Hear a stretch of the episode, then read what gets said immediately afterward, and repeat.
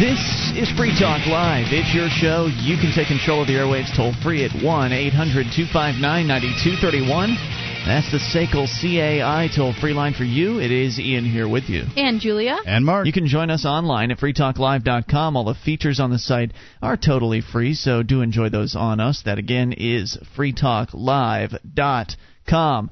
I don't know, Mark. Should we start with the drunken astronauts or should we start with the new outrageous uh, pot propaganda? I like drunken astronauts. All right. Well, according to the AP, after drinking heavily, an astronaut flew on a Russian spacecraft and another was cleared to launch on a space shuttle, according to interviews by a panel of outside experts, the panel's chairman said on Friday. In the case of the shuttle, the mission was delayed for mechanical reasons, and the astronaut, who was drunk, wanted to fly a jet from Florida back home to Houston. Woo! Yeah. Uh, Richard Bachmann Jr., the head of the panel created to assess astronaut health, said he didn't know the outcome. Quote, I love this statement here. In none of these can we say factually they did or did not occur. Now, What are you investigating then, anyway? Uh, he added, speaking by telephone to a news conference in Washington, he said it was not the panel's mission to investigate allegations and that NASA would have to ferret out the details. And I'm sure they're going to do a bang up job of Right. that. Are these uh, the, the same people that allowed these astronauts to fly drunk in the first place will do a great job of investigating. The independent panel was created by NASA after the arrest of astronaut Lisa Nowak on charges she tried to kidnap her rival in a love triangle. Don't forget the diaper. What's what? She she wore a diaper from her in um on her trip. Oh, really? I think it was I think it was Houston. I couldn't tell you for sure. Well, maybe she's incontinent. to uh no she she uh, wore it so that she wouldn't have to go use the bathroom on the trip. She wanted to make sure she got there as quickly as possible. Ew. Interesting. Uh, Just like an astronaut might wear a diaper You on a, really- on a, on a uh, flight. you really have to. I mean, I've never worn an adult diaper before, but they would really have to. They'd really have to be pretty bulky, wouldn't they? They'd really have to to be absorbed uh, absorbent I, I think it's it's likely. because adults do a little bit more down there than uh, than little kids do as far as volume is concerned. Yeah, yeah. You could Trying try to be as clinical as possible here. Yeah, yeah. I can't imagine walking No, around. I can't respond after, to it. I'm sorry. Like I can't imagine. That's I don't imagine she did much walking around. that's I a think, lot of weight as far as around your. Are you just talking about the diaper or the no, diaper and its if it's full. I, I would. I bet she really hopes she didn't get pulled over. Oh my goodness! NASA is uh, NASA said it's unaware of any astronauts who were drunk before a flight, but it was investigating. Deputy Administrator whoever said the panel provided no details and didn't verify the troubling revelations, and promised the space agency would pursue the truth. Okay, we're we're going to pursue it for five seconds. All right, we're done. No more pursuing. Bachmann, an aerospace medical specialist with the Air Force, said his panel deliberately didn't seek out uh, pertinent details such as exactly when the heavy drinking occurred. The overriding concern, he said, was that flight surgeons were ignored. Quote, There's certainly no intent to impugn the entire astronaut corps. We don't have enough data to call it alcohol abuse, and we have no way of knowing if these are the only two incidents that have ever occurred in the history of the astronaut corps or if they're the tip of a very large iceberg. NASA has a long had a policy that prohibits any drinking in the 12 hours before an astronaut flies training a training jet.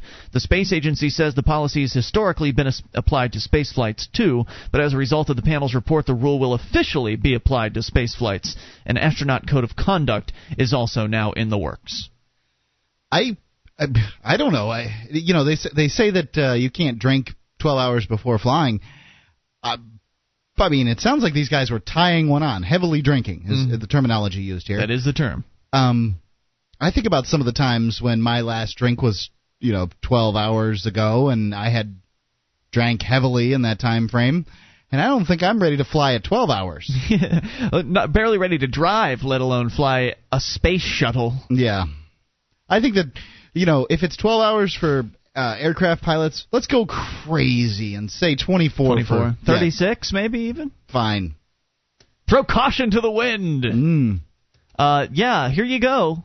The astronauts drunk before flights, possibly. I mean, we have a rule here on Free Talk Live. You can't uh, imbibe any uh, mind-altering substances during the day prior to the show. Isn't isn't that correct? Pretty much, yeah. I mean, I mean- it- I mean, we've never really had a, a specific rule, but we did have a co-host at one time who came to the studio a little uh, drunken. It's uh, and it wasn't. once. It, it didn't make good radio, and so I asked him not to do that anymore. Well- we haven't had that problem since then. I've always considered it a, uh, the, a policy of Free Talk Live that uh, I not imbibe any kind of uh, mind-altering substance. For me, that means beer. You, you Um, did come up with that one time. That there was an idea you came up with a while back that um, you had shor- shared with me. It never actually came to fruition, but you had wanted to, I guess, go into a parking lot with the police department Oh yeah. and uh, and get like drink five shots or something like that, and, and, and, and just see, see how, you drove. Yeah, the, I, I've, I've had, the, you know, DJs have done this in the past, and I just thought it would be interesting to do such a thing to, um, you know,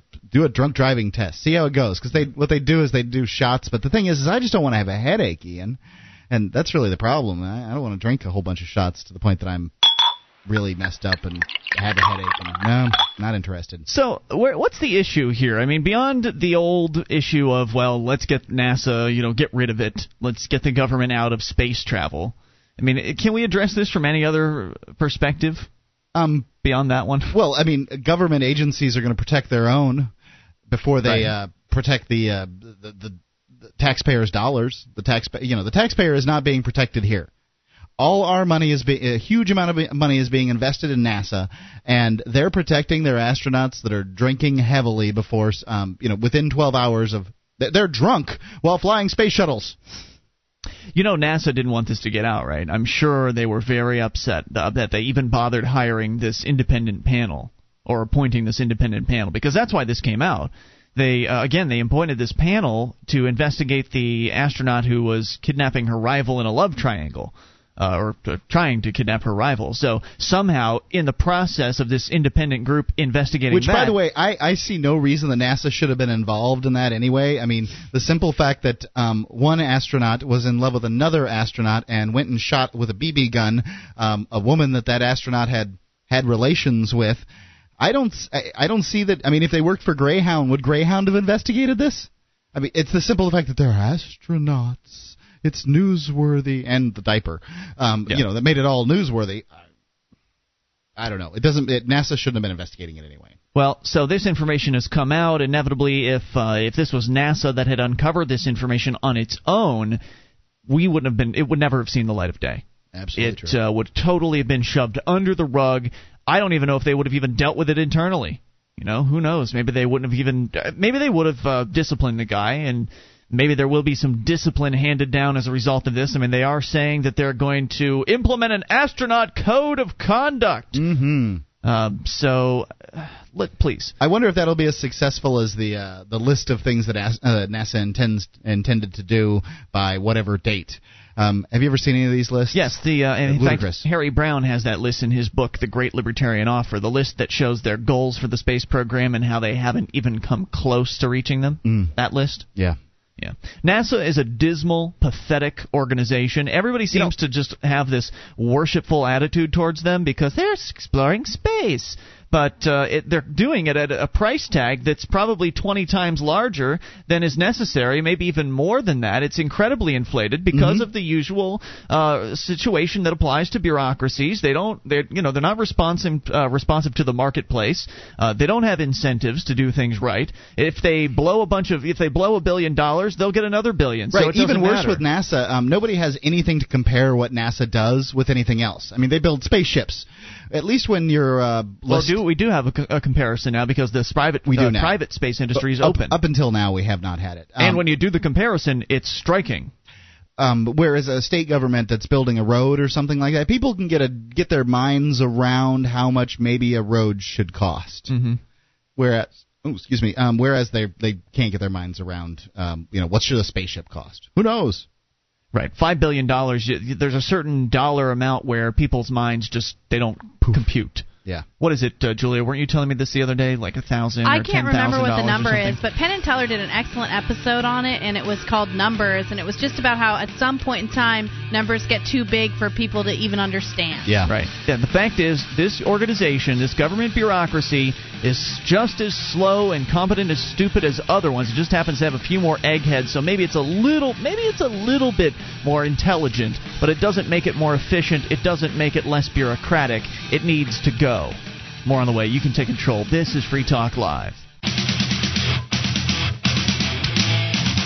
This is Free Talk Live. It's your show. You can bring up anything. The toll free number is 800 259 9231. SACL CAI toll free line for you. It's Ian here with you. And Julia? And Mark. 1 800 259 9231. Join us online at freetalklive.com. All the features on the site are totally free.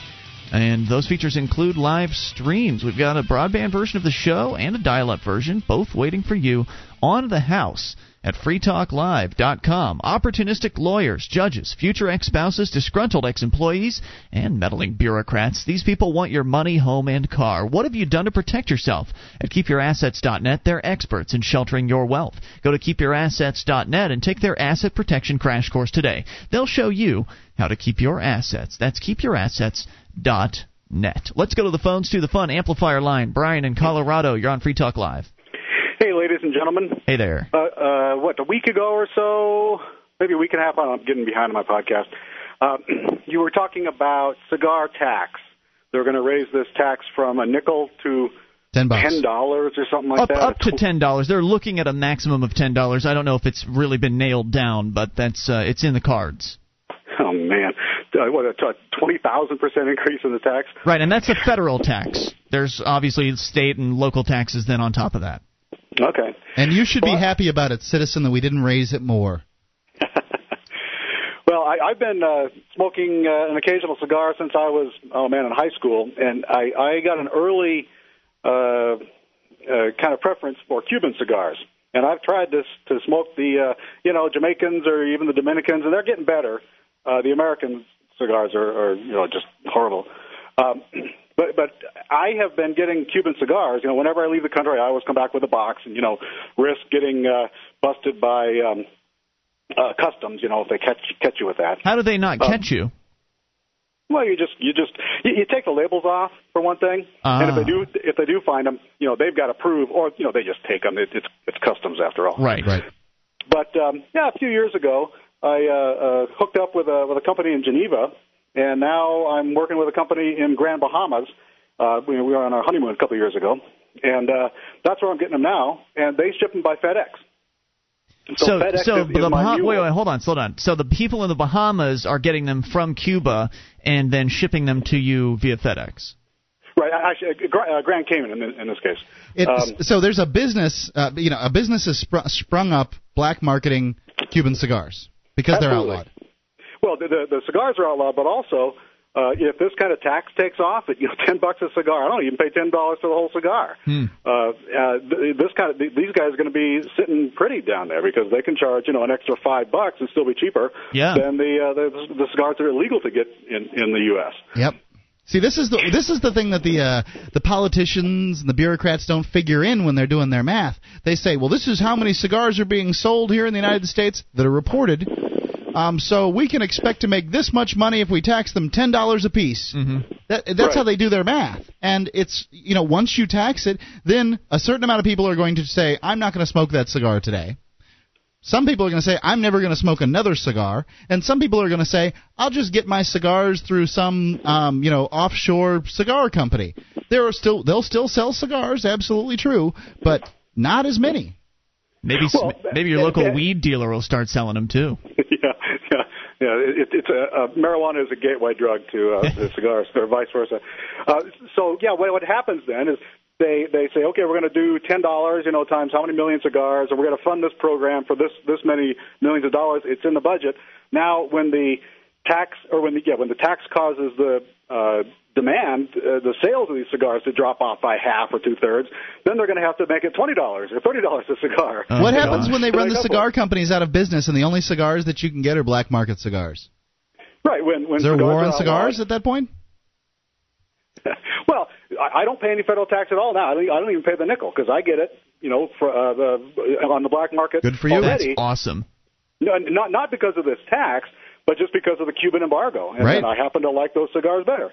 And and he takes the uh, he takes the bands off. My my friend George, he takes the bands off and puts them in a in a box that says, um, you know, 25 Churchills, uh, uh, you know, Grand Cayman made in Dominican Republic, and then, and then he, he shoots them through uh, FedEx, and I get them, you know, like uh, uh, two days later. They're still Sweet. nice and fresh. And, and then I get I get the bands in a in a plain envelope, you know, the next day or a couple days later. And so I just glue them back on if I want. That's funny. Very cool, man. I, and good luck with that. I hope you don't get investigated as a result of this phone call, Brian. All the feds listening to the show, they want to track you down. If your name is, in fact, Brian. Yeah, that's a good yeah. point. Hey, Brian, thanks for the call, man. Appreciate hearing from you. 800 259 9231.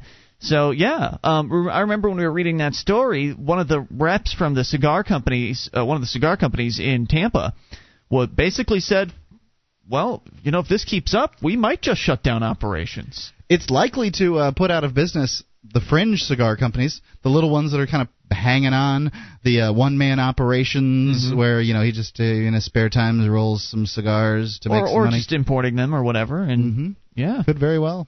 Not good. 800 259 9231. Are you a cigar smoker? And if this goes through, this new proposed $10 tax, that's per cigar. Even if it's $5, it's uh, tremendous. Uh, That's a, that would be a 10,000% increase. How much does a cigar cost? That's a question for Mark. I mean, I, have I no know idea. it depends on the cigar. It but really does depend entirely on the cigar, but you can spend five to twenty on a cigar. You can get you can go to the drugstore and spend uh, two dollars on a pack of five, but uh, they're not exactly the same So quality. if they had a ten dollar tax on a five dollar cigar, you're paying more to the state than you are for the cigar. That's Right. correct. That's insane. they don't care whether they run cigar companies out of business. They want people to not smoke them. They think they're stinky. So my question for you, if you're a cigar smoker, is if this tax goes through, and it's pro- it's inevitable that they're going to increase the taxes. If it goes up to five or seven or ten dollars a cigar, what's that going to do to you? What's that? How is that going to affect you? And Mark, you buy sort of the the cheapy cigars, I, right? You know, and sometimes I'll uh, I'll splurge and get the expensive ones, but, But I'm on a I'm- nightly basis, I'm thoroughly addicted to um, the cheap cigars. Yeah. what do you spend per week on cigars? Uh, I, I don't know. I've never uh, considered the number. Let's uh, say ten cigars. That's two packs. So you uh, smoke two a day? Five. Um, I'm, One to some two a days, day? Yeah, one to two a day. Uh, five bucks. It's five bucks a week. So, Yeah. but there's ten cigars there. Likely, these will it will not go um, in, into effect on those cigars. oh, really? Okay, that's right, because it was for premium cigars. Right. Huh. It, it wouldn't make any sense to take a cigar that uh, essentially costs thirty five cents and add ten dollars in taxes to it. I wonder. Um, I wonder if there's somebody who's pulling strings. Like, are the uh, the cheap cigar manufacturers? You know, are they bigger? Are they doing more business than the premium cigar manufacturers? Are they more uh, politically connected than the premium manufacturers? Are they? Why are Maybe why there's are their they targeting own set the of premiums? taxes on those. I, I can't imagine for a second that the uh, the that the cheapy cigars are you know using the the government to target the premium cigars. Well, because the article is only about the premium, so you're suggesting that maybe the cheapy cigars are going to have their own tax increase. It just may not be as as drastic. It's my understanding that it's supposed to be the proposals uh, for fifty. It's a fifty percent tax on on per cigar with not to exceed ten dollars per. cigar. Fifty percent. Yes. Now, is that only on the premiums or on every cigar? it's on premium, but um, you know what what makes and them how decide do you define a premium? Is it the quality of the tobacco? Is it like an A grade, B grade kind of tobacco? No. There's so there's no difference in. in I- what I- what makes it premium? Is it the wrapper? I, don't, I couldn't even tell you what uh, Is it the, defines just the premium. cost, the level of cost? Yeah. You're supposed to know these things. You're a cigar smoker. What what's the difference between cheap wine and expensive wine? I a don't cork? know. Yeah, you're right. Good point. The bottle. More on the way. You can take control. It's Free Talk Live. One of the bonuses you'll get as a Free Talk Live amplifier is access to our classic archives. For just $3 a month, you can become an amplifier and you'll help us get on more radio stations and MP3 players. Get the details at amp.freetalklive.com. That's amp.freetalklive.com.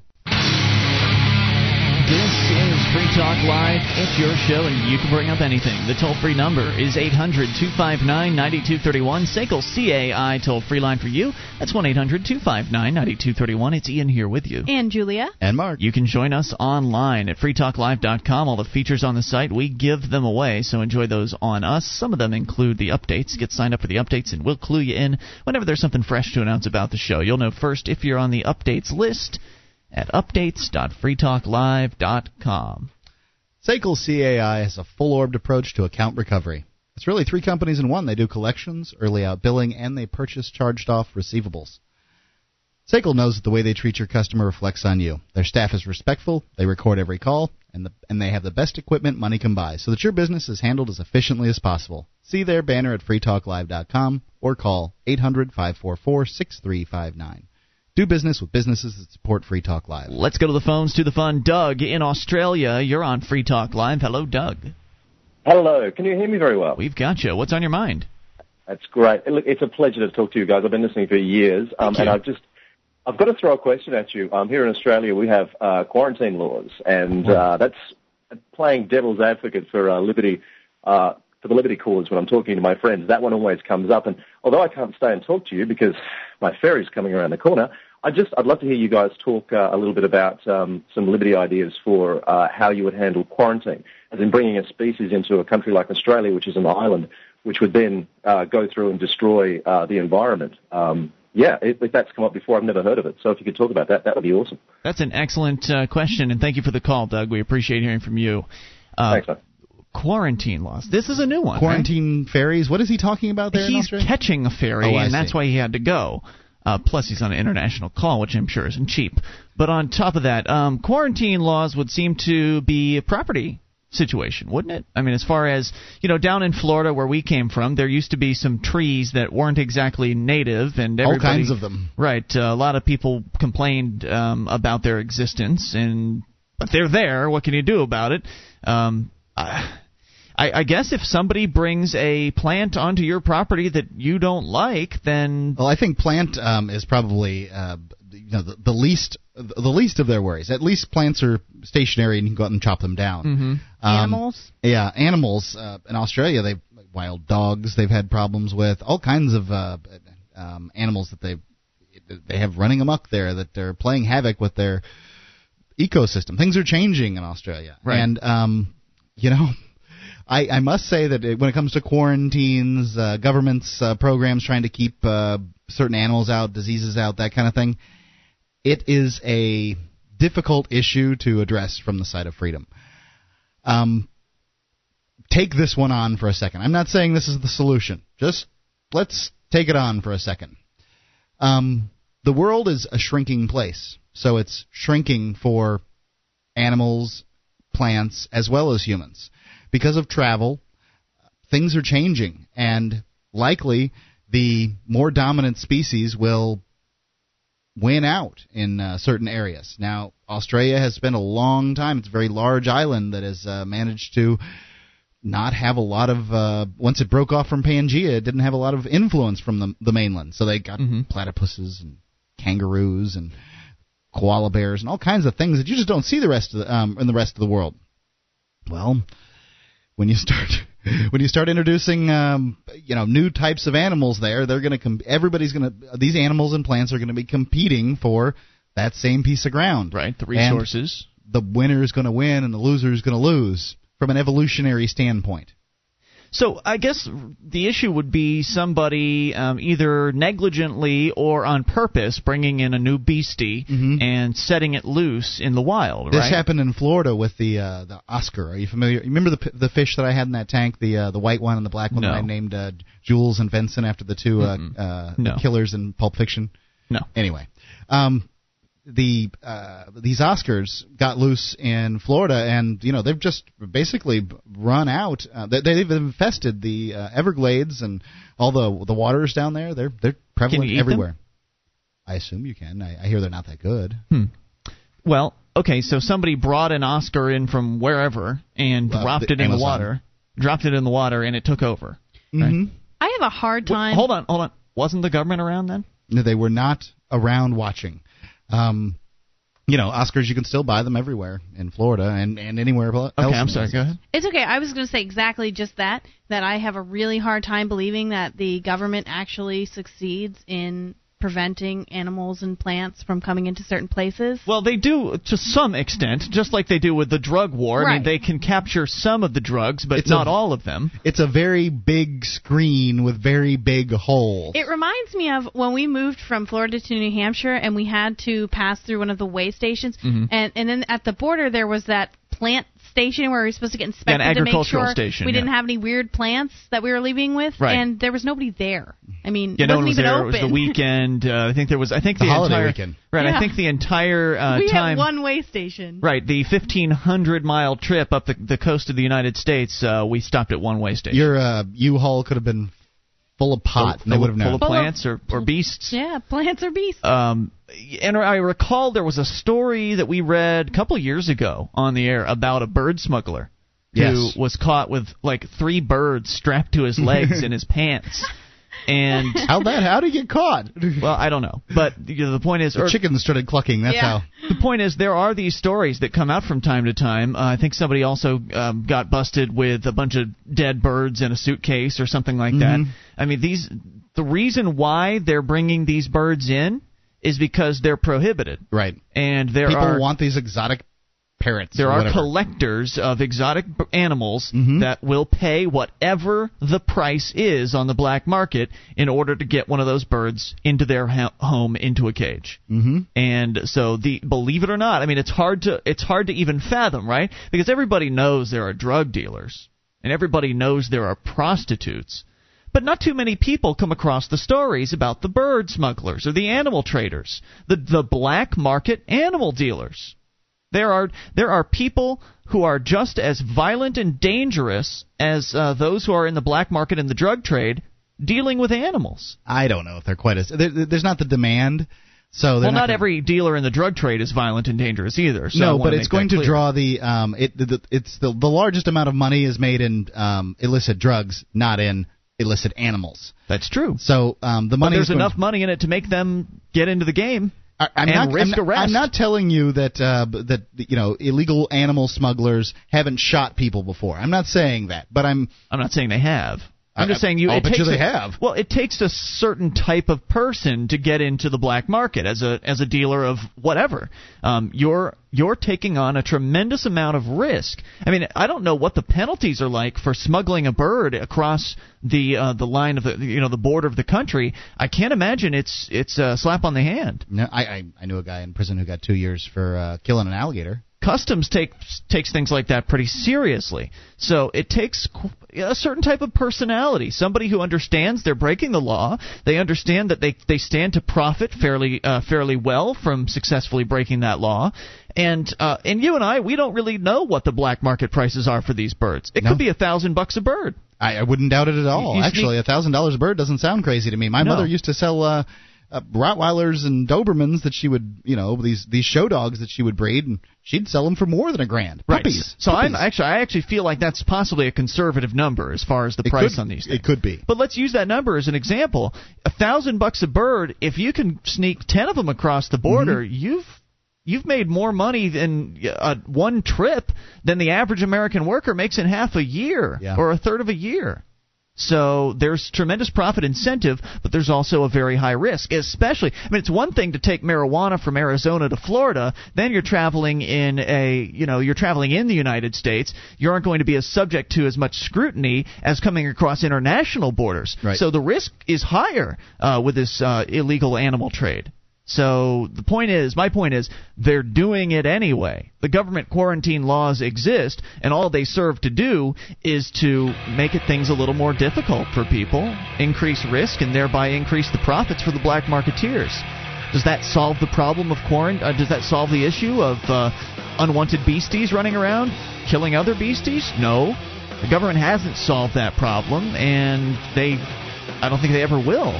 So let's get the government out of it and return people to uh, private property ownership and let them control what is allowed and isn't allowed on their land. That'd be the best we can do. Love to hear your thoughts on it. It's Free Talk Live.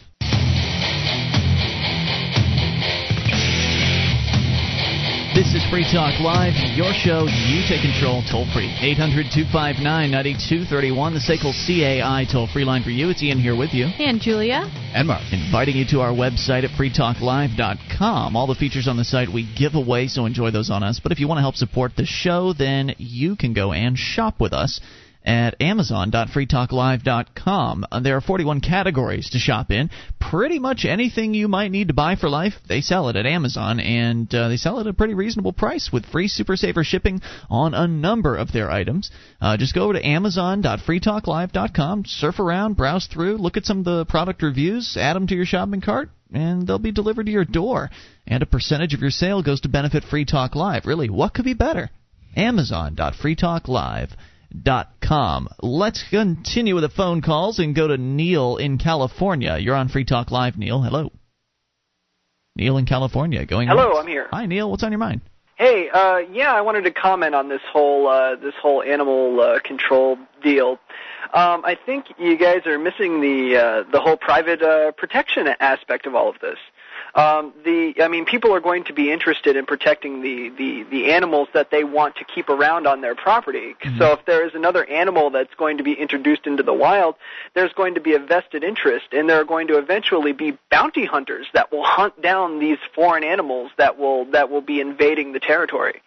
Theoretically, I suppose that's possible. I, I mean, see that as possible, but um, you know, I, I see there be, uh, being entirely problematic uh, being one of these bounty hunters. Oh, Suppose yeah. I'm put up in business as one of these bounty hunters here in New Hampshire. I think the only feral population we have are feral domestic cats.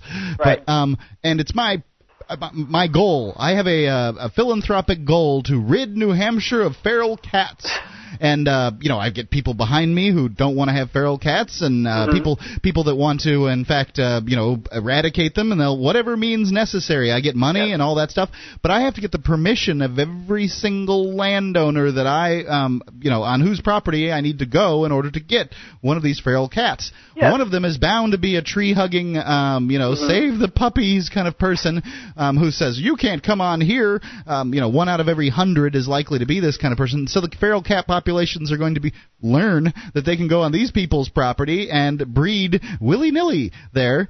And uh, you know, what am I going to do about that? Okay. Well, I think the point is, say for example, you know, you have you have somebody who owns a forest, for example, and and he's in in the in the animals that have come onto this forest need there there needs to be some sort of eradication of the of these uh of foreign animals that yes. are they're taking over his property. He's only going to have jurisdiction over his property. I mean, he's not going to have jurisdiction over everybody's property. So if he has a vested interest in getting rid of these animals, somebody else is going to step up to the plate and say, "I'll get rid of them for you." Uh, whether or not uh, those animals are on somebody else's property is is is to be uh, decided.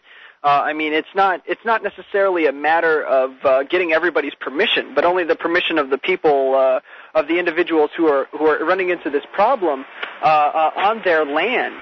Uh, this this right, sort only of the ones issue. that want the cats removed. Are you Exactly. proposing midnight incursions onto people's land to kill cats? No, No, no, no, no. I'm not. I'm not saying that at Okay. all. I'm saying the people who own the property that that are, are either going to want these animals removed or not. And and if they if they see a, a good interest in having these uh, animals uh, removed, they're going to hire somebody to remove them. I mean, when you were talking about the situation with the fish in the lakes in Florida, I mean that's public land. Nobody cares about it. They just No, they dump the fish in there, and it point. just took everything over. If that land was privately owned, somebody would have a vested interest in making sure those those uh, uh, uh, uh, fish are removed, so that there are still good fish left for other people to come in Right, they'd fish. be able to stock the lake with whatever they felt was appropriate, and similarly, if they owned a uh, a plot of forest, they uh, th- but there are organizations like the Nature Conservancy, I, as I understand it, uh, that purchase plots of land for the purposes of protecting them and uh, giving the animals that live there a, a safe place to live, where they won't be poached or anything like that, or uh, they won't be hunted or killed. And so, Mark, even if you had a, this philanthropic uh, philanthropic goal to eliminate all feral cats, if not everyone shared that goal, well, too bad for you. You know, you you'll get some business from the people that don't want the cats on their property, and that's how you, you know. That's the answer really is cat bait. Um, it, you, you know, in the same way that you, uh, you know, you give the uh, the the bait to the ants and the queen dies and the whole mound dies. That's really the trick. Is Right, because if the cat comes on the property of the person who's willing to put the bait on it and then carries the bait back, what can you do about that? yeah, the cat it- did it. It's it's sad and everything like that. I think that uh, uh, probably a much better way to go about these things is to uh, catch the cats in little cages and neuter them or spay them, depending on their their gender. There you go, Neil. Did you have any other thoughts? Uh, no, just wanted to bring that point up. Thanks for the call. Appreciate Yep. hearing from you at 800 259 9231. So, just to recap on this whole quarantine issue, the government isn't doing a stellar job of keeping animals out of the country. The fact is, the black market animal trade is alive and well and very profitable. Um, so let's just turn it over to the marketplace and see what interesting ideas come about. I mean, we're not experts, okay? We don't catch and trap animals for a living. We're we're not biologists. Nope. You know, we don't know. I don't think you are, Julia, a biologist. You Uh, no. don't look like one. Um, you do wear Do- glasses, so you look smart, but biologists look like certain. I don't know. Uh, but so we're not experts on this. We don't know how the marketplace would structure itself in order to protect people's property from unwanted animals. But inevitably, there are ways to handle this. I mean, farmers have uh, people that raise sheep and other animals that are just easily slaughtered have problems with wolves and uh, and other beasts from time to time that will jump fences and come in and slaughter the sheep and kill the herd. And uh, so I, I don't know. What do they do in that instance? Do they camp out in the backyard and wait for the wolf to come out, or Yes. hire somebody? Is or the answer to Th- that. there is a service. There's something those people do. and they people put out can do. coyote bait and all kinds Yeah. of things like that. Yeah. So the you know the market has handled that problem. Let's let the market handle the problem, if it is a problem of foreign animals coming here. There you go. Let's go to uh, let's go to Puke in New Hampshire. You're on Free Talk Live. Puke, hello. Uh, good evening. Hi. What's on your mind? I wanted to clear up the uh, the cigar thing. A premium cigar usually means a cigar that is hand rolled using a uh, aged tobacco. leaf. Yeah. So if it's And, if uh, it's rolled in a machine, then it is not premium.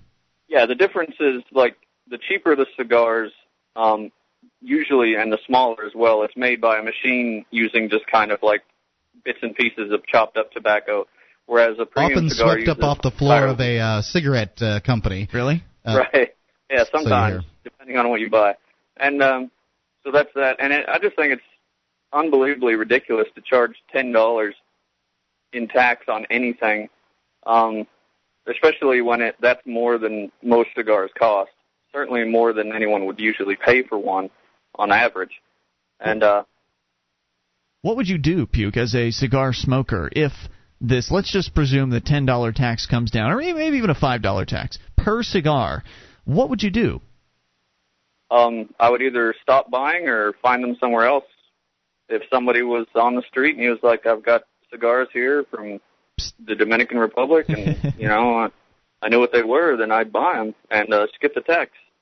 Well, You know, I, I I I don't have any reason to pay the money. I wonder whether uh, you know the, then the black marketers would likely be trying to counterfeit these cigars, and they'd be, get, be selling American cigars as Dominican Good ones, point. Dominican ones as Cuban ones, and That's that's actually what has happened with the Cubans. They're actually counterfeit Cubans sure cigars that you can buy in Mexico.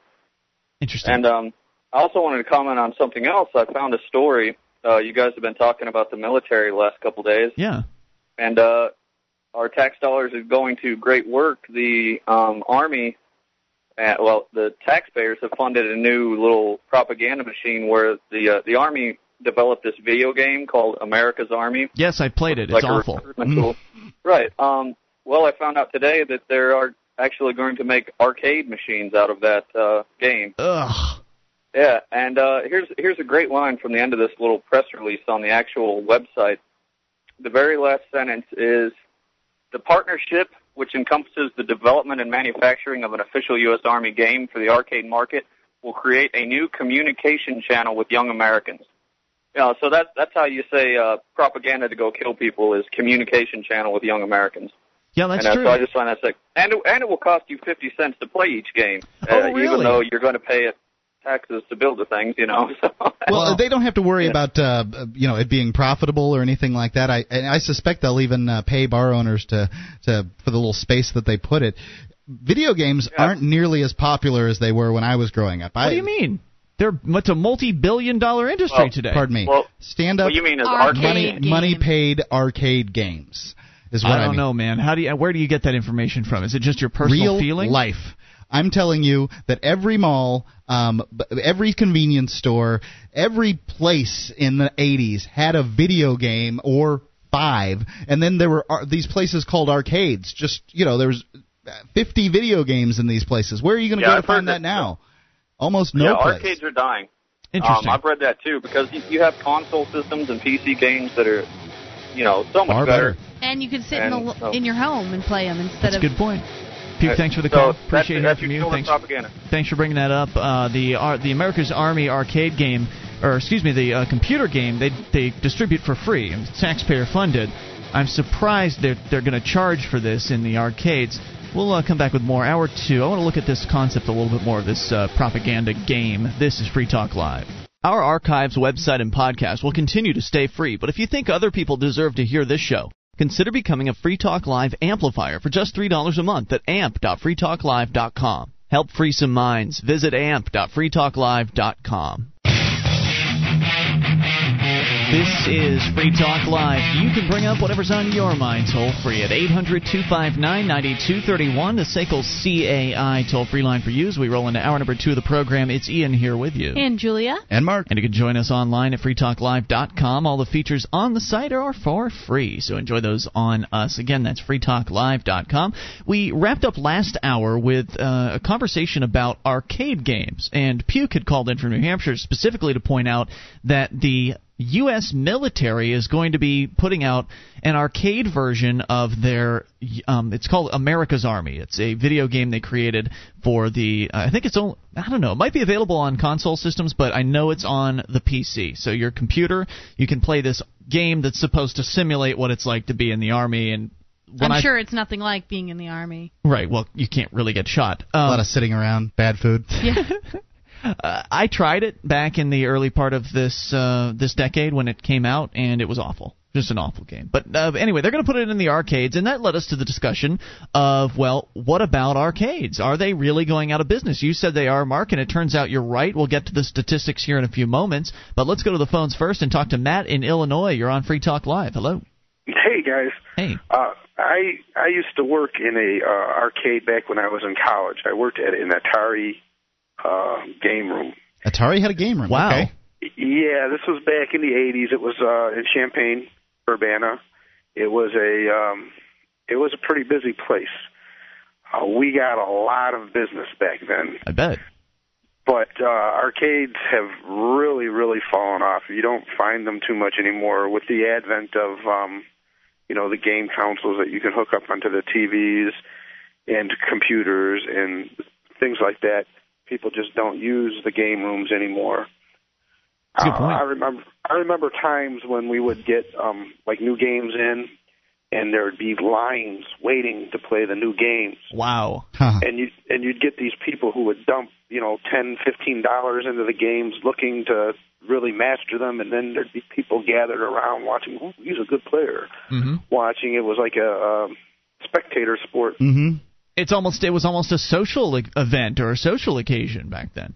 it was and um those were really interesting times but um i know that the major uh players um your stern and uh, Williams and Bally, uh, those guys that made all the pinballs and the uh, the arcade games, they don't make those arcade games too much anymore. Mm-hmm. Um, they might make the uh, elect the um, like the Game Boy versions and things like that, but they don't make the full sized games anymore. Uh, somebody's out there doing it because somebody's putting out new versions. There's of, Golden Tee. I know that that's just about everywhere, and you can usually find some uh, version of a video game where you can pick up a handgun or a. Uh, I'm talking about the old something. games though. I'm talking about like uh, Galaga and things like that. I mean, at the Walmart they here have in them Keene. at, at like movie theaters sometimes. Yeah, they have like a few of them at a movie theater. Well, at the Walmart, there's a Galaga uh, stand-up game, and I'm pretty sure that wasn't manufactured in the 80s. So somebody's still cranking out uh, newer manufactured versions of old games. There's a place called the Pinball Factory, uh, www.pinball.com, and they they they they make Williams and Bally's for you to to buy. So if you wanted to buy one and put it in your home, Right. you could. yeah, I had a um, friend who had a couple of arcade games in his home. Wow, that's pretty. That's that's pretty cool. They're also still kind of pricey though, aren't they? They're they're a few hundred bucks for a, for an arcade game. Probably more than that. Well, probably a couple if it's, thousand, I would think. No, that's that's for the newer ones. Like if you're looking at uh, getting one of the top of the line arcade games, and you're going to pay several thousand. Like a Dance Dance Revolution is, uh, I think, seventeen thousand dollars for one of those. Wow. Uh, but if you're gonna, just going to get a just a plain old stand-up Galaga machine, you're looking at maybe a couple hundred. And maybe not uh, new, but you could get get one used for a couple. Yeah. Hey, Matt, well, thanks and, for. and there's, go there's ahead. been people who have done some interesting things. We have a uh, place in the mall by us that is an indoor miniature golf batting cage, and they have uh, video games there too. So people are, you know, figuring out ways to to keep this stuff going. Very good, man. Thanks for the call. We appreciate hearing from you at 800 259 9231. When you had said that um, you thought arcades were dying off, and I w- imme- immediately was sort of taken back by that, Mark, because I had seen. In the last few years, I've seen this place. I think it's called GameWorks. Um, I mean, I'm not positive on the name of the place, but I, I went to a mall when I was on vacation with my parents um, uh, almost a decade ago, I guess now. So I don't know, maybe they aren't aren't around, but it was like um, a club. They, they, I felt as though arcades had matured, sort of, and I know what you're talking about, Yeah. and um, I can't remember the names of any of these. Game World was one that we had in Boise, and it was very popular. Kids They have- used to go and hang out there, and it was like three stories. Right, they sell real dinner. There's a dance floor. There's a bar. alcohol. Yeah, there's a bar. yeah, um, There's a DJ. absolutely. They've you know some bars have uh, sort of stylized themselves to some extent um, after arcades, but as far as how many games are being sold and, and the right. amount of people uh, pumping quarters into them, it's just not the business that it was. Oh yeah, and that's that's what I did during the uh, the news break. I went around on the webs to uh, to see if I could actually get the statistics, and I and I do have those. But I was really impressed with um, this club. I mean, essentially, you don't have arcades anymore. You're right about that, Mark. But where the arcade games are found are really interesting places. Um, obviously, you've got the Chuck E. Cheese and and that sort of thing.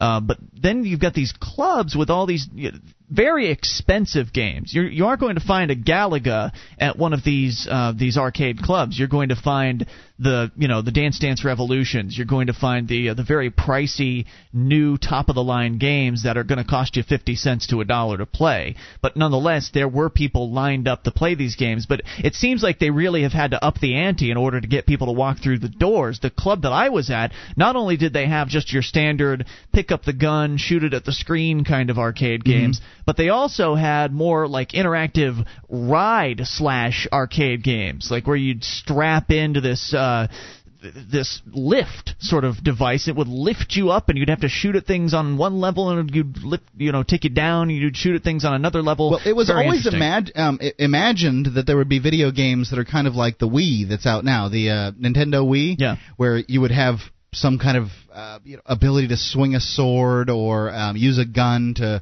you know, in, in a small room like a uh, what what do they what do they call that on Star Trek? The holographic room, the uh, uh, the holodeck the holodeck. Um, that there would be things like this, and it it it still seems like the world's waiting for the holodeck. You know, who knows man all You know, in good time uh, funny funny jail story. we're still I- waiting for virtual reality too Yes, yes, we are. I, uh, as you know, went to, to prison in 1989 and got out in 1998. In 1989, there were arcades everywhere. I decided when I got out, I was going to use the money that I had saved to open an arcade. I was going to you make were my money. the whole time huh I, it was it was my idea. It sounded like a good way to make a living. You know, I, I had a few ideas on ways I'd make my arcade better and, and different. I got there weren't there weren't any. I got out there weren't any arcades. There were none. was that a shock to the system or what It was a little bizarre. Uh, you know, it, it's it's the only thing I've got for one of those uh, w- uh, weird displaced in time stories. But that, that Julia, you're not too young to uh, to remember arcades, right? Or too you've you've No, been I in- remember arcades. right. They were there were one there were at least one arcade in every single mall that I ever Yes. went into back There in the was 80s. there was arcades in malls still in South Florida. Not I, in Sarasota. I, there was in South Florida because I used to be a fan of Dance Dance Revolution. I used to go to the arcade to play Dance Dance Revolution probably six years ago. Some some malls have uh, arcades and some don't, and Right. essentially, Dance Dance Revolution is in the middle of that arcade, and everything else around Is there. they it, yeah. actually took. We had an arcade at the mall where I lived in Florida when I lived with my parents when I was 16. And they took Dance Dance Revolution out of there. I stopped going. I'm sure you weren't the only one. Uh, yeah. Uh, 1 eight hundred two five nine ninety two thirty one. if you'd like to eulogize the death of arcades.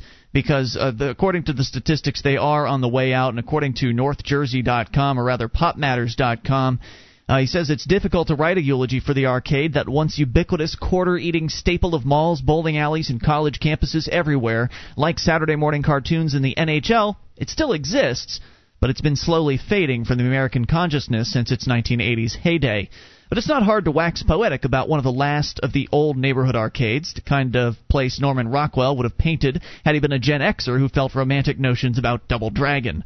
For many teens in the late 70s and 80s, arcades were actually prime destinations. It Oh, wasn't yeah. just that my generation was dying to guide a yellow anthromo- anthropomorphic hockey puck through a maze or help a mustachioed plumber rescue his girlfriend from a barrel tossing ape, but because arcades are one of the few shared spaces we could hang out that felt decidedly adult unfriendly.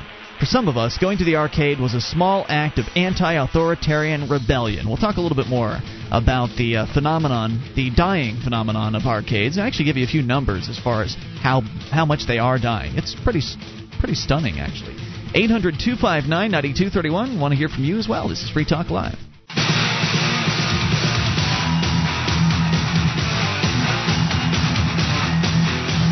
This is Free Talk Live. It's your show. You bring up anything toll free at 800 259 9231, the SACL CAI toll free line for you. If you've got, uh, maybe you want to recount and and uh, get nostalgic on us with your old arcade experiences. Do you have an old arcade story for us that you want to share? 800 259 9231, because we're talking about the death of arcades. Um, and you can join us online at freetalklive.com. The features there are totally free. Wikis there, over 1,350 pages created by listeners just like you. Actually, we've cracked 1,375, in fact. It's like the listener editable version of our website. Head over to wiki, W-I-K-I, dot freetalklive.com.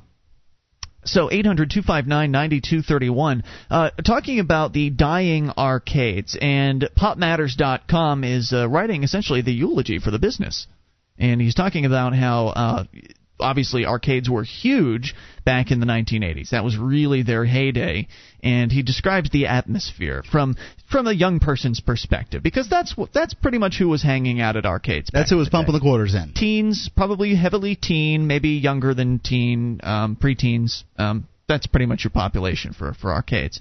The arcades I grew up in, according to Ryan Smith, were dark, sweaty, dungeon-like rooms filled with loud, obnoxious lights and sounds with even louder and more obnoxious people. I remember the plethora of mohawked misfits, D&D obsessed geeky types like you, Mark, and Me? ver- didn't you play D&D? Yes. All right. And various other mall rats. Even the typical arcade employee embodied the aesthetic. The long haired burnout or the 20 something underachiever celebrated in virtually every Kevin Smith movie.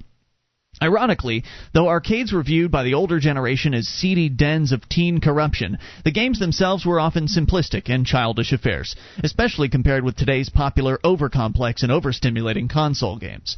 Back then, video games didn't revolve around fighting virtual lifelike recreations of World War II battles or murdering gang members. Rather, we were innocently helping a pixelated frog across the street, or saving a princess from a dragon. And despite all the unblinking eyes staring at video screens, arcades also often bred a sense of community. We'd chat with strangers about how to get past the nth wave of aliens in Galaga. Look on in awe for the guy who got past Act 5 in Ms. Pac Man without losing a life. Or bicker over who got the turkey leg in Gauntlet. That was a good one. I always loved Gauntlet. That was fun. Uh, but by the late 80s and early 90s, fewer people were dropping dollars into arcades. The first blow of competition, big blow of competition, arrived with the home systems. First, the Atari 2600, then the Nintendo Entertainment System. The Atari 2600, I didn't think was much competition to real video games. yeah, I, I that had was too early on. I had one, and uh, I didn't feel like, you know, I, I don't want to play video games because I have the 2600. The 2600. Atari 6, 2600 was my first video game console, and I loved it. I was really young when I had it, four or five, and I just loved it. no doubt about it. The, the 2600 was a great console with some great games on it. Except ET. but it didn't. Oh god, worst game ever.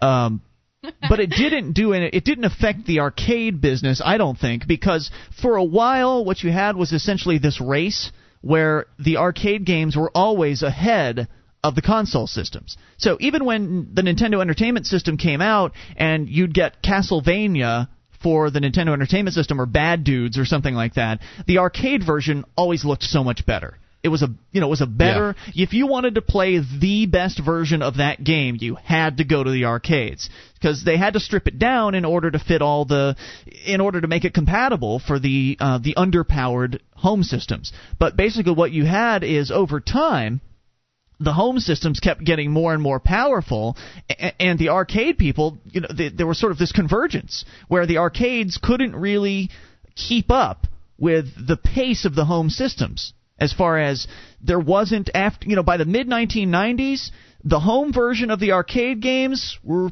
pretty darn close. Like, yeah, the arcade still had a, you know, the nose. They still had a just a barely a little bit better but I don't know if it was really worth it at that point to get up and go to the arcade and pump quarters into the machine because you weren't really seeing a tremendous difference. And then by the end of, of uh, the 90s, they'd pretty much met up, and um, you know there's still certain experiences you can only get in an arcade, like you can climb into the racing car thing and you know it's got the steering wheel. Though they do have steering wheels for home games but you don't get the big case that you get to sit in. That's right. The big wooden case. But really i mean how special With is laminate that? on it Anyway, let's continue here.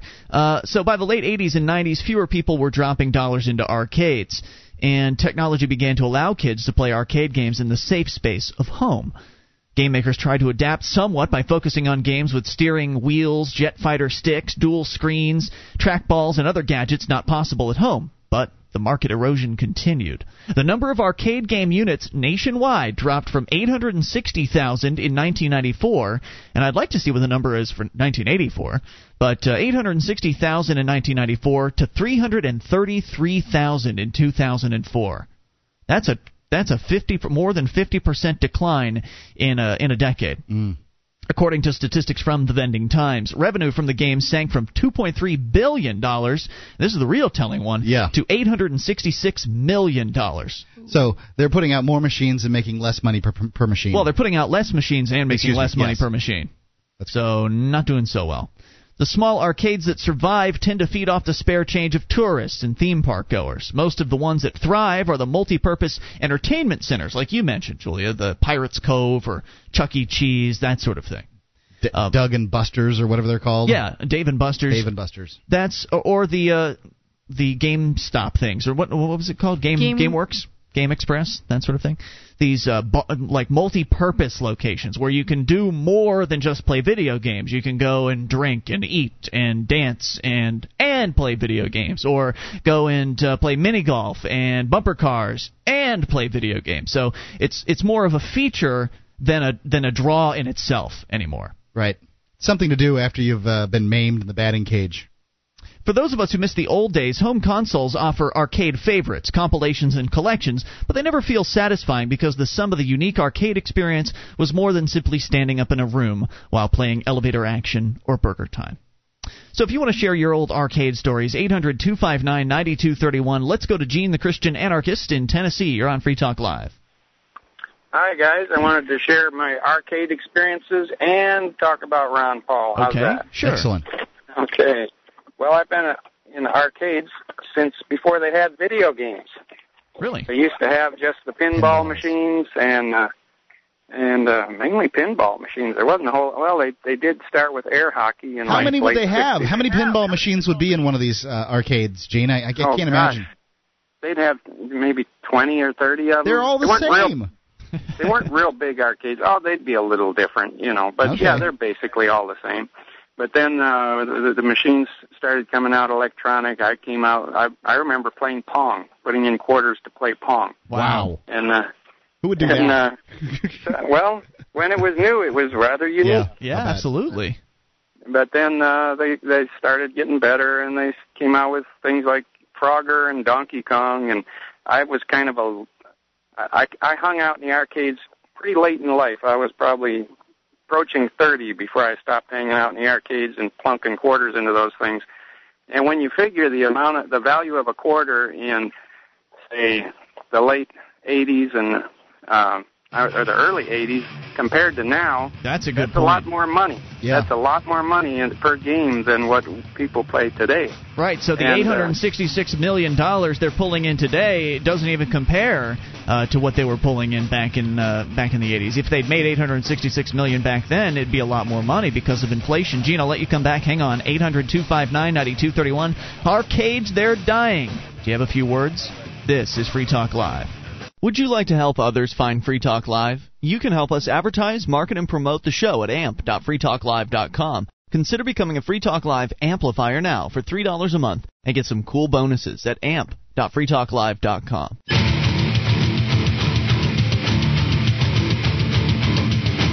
This is Free Talk Live. You can bring up anything toll free at 800 259 9231, the SACL CAI toll free line for you. 800 259 9231. It's Ian here with you. And Julia? And Mark. You can join us online. FreeTalkLive.com is the place to go. The features on the site totally free, so enjoy those on us. And those features include archives, an entire year's worth of the show right there on the front page of the website for free at FreeTalkLive.com. Now you can save time and money on common legal matters created by top attorney attorneys. LegalZoom.com helps you create reliable legal documents like setting up a corporation or a limited liability company. LegalZoom.com. Use code FTL to save 10%. That's LegalZoom.com. Talking about the uh, imminent death of the arcade game business. It's been dropping off precipitously in the last decade. Uh, sales down from over 2.4, I think, uh, billion dollars to less than 800 or less than 900 million dollars in just a decade's time. Uh, the number of units down um, by more than 50 percent. It is uh, it's a dying industry and one that a lot of people have fond memories of. So if you want to share uh, a few words of how you feel about the arcade business or uh, or some memories of playing arcade games as a as a kid, I've got a story that I remember, uh, but I'll share that here in a moment. Let's go back to Gene, the Christian anarchist. You're back on Free Talk Live. Hello, Gene. Yeah, I remember uh, the reason it was such a spectator sport back then is because the quarter was worth quite a bit more money, at least twice what it is today. And so a lot of kids couldn't afford to sit there and play games all day, so they Yeah. sit Right. watch other people play them. Sure. So that that- was what that's what I would do too. I just watched the demo. It would you know it flash game over, and I'd just sit there and watch it. Yeah, and uh, if you want to play arcade games right now, the best arcades that I've seen in the country are in places like Reno and Las Vegas, where there's a lot of uh, a lot of casinos because the casinos have pretty big arcade rooms to keep the kids busy. That so the makes parents sense. can play uh, slot machines. Yeah, no, and uh, but they have uh, in uh, Las Vegas at the Sands. No, is it the Sands? No, Sahara. At the Sahara, they have the best uh, driving simulators you can do. They're all linked together through computers, and they're they have motion. You sit in a little car, and it's got screens, 180 degree screens around you. Wow. So it's Wow. very, so it's just like racing other people, and the other people that you're racing are on the track with you, and they're in their 3D cars.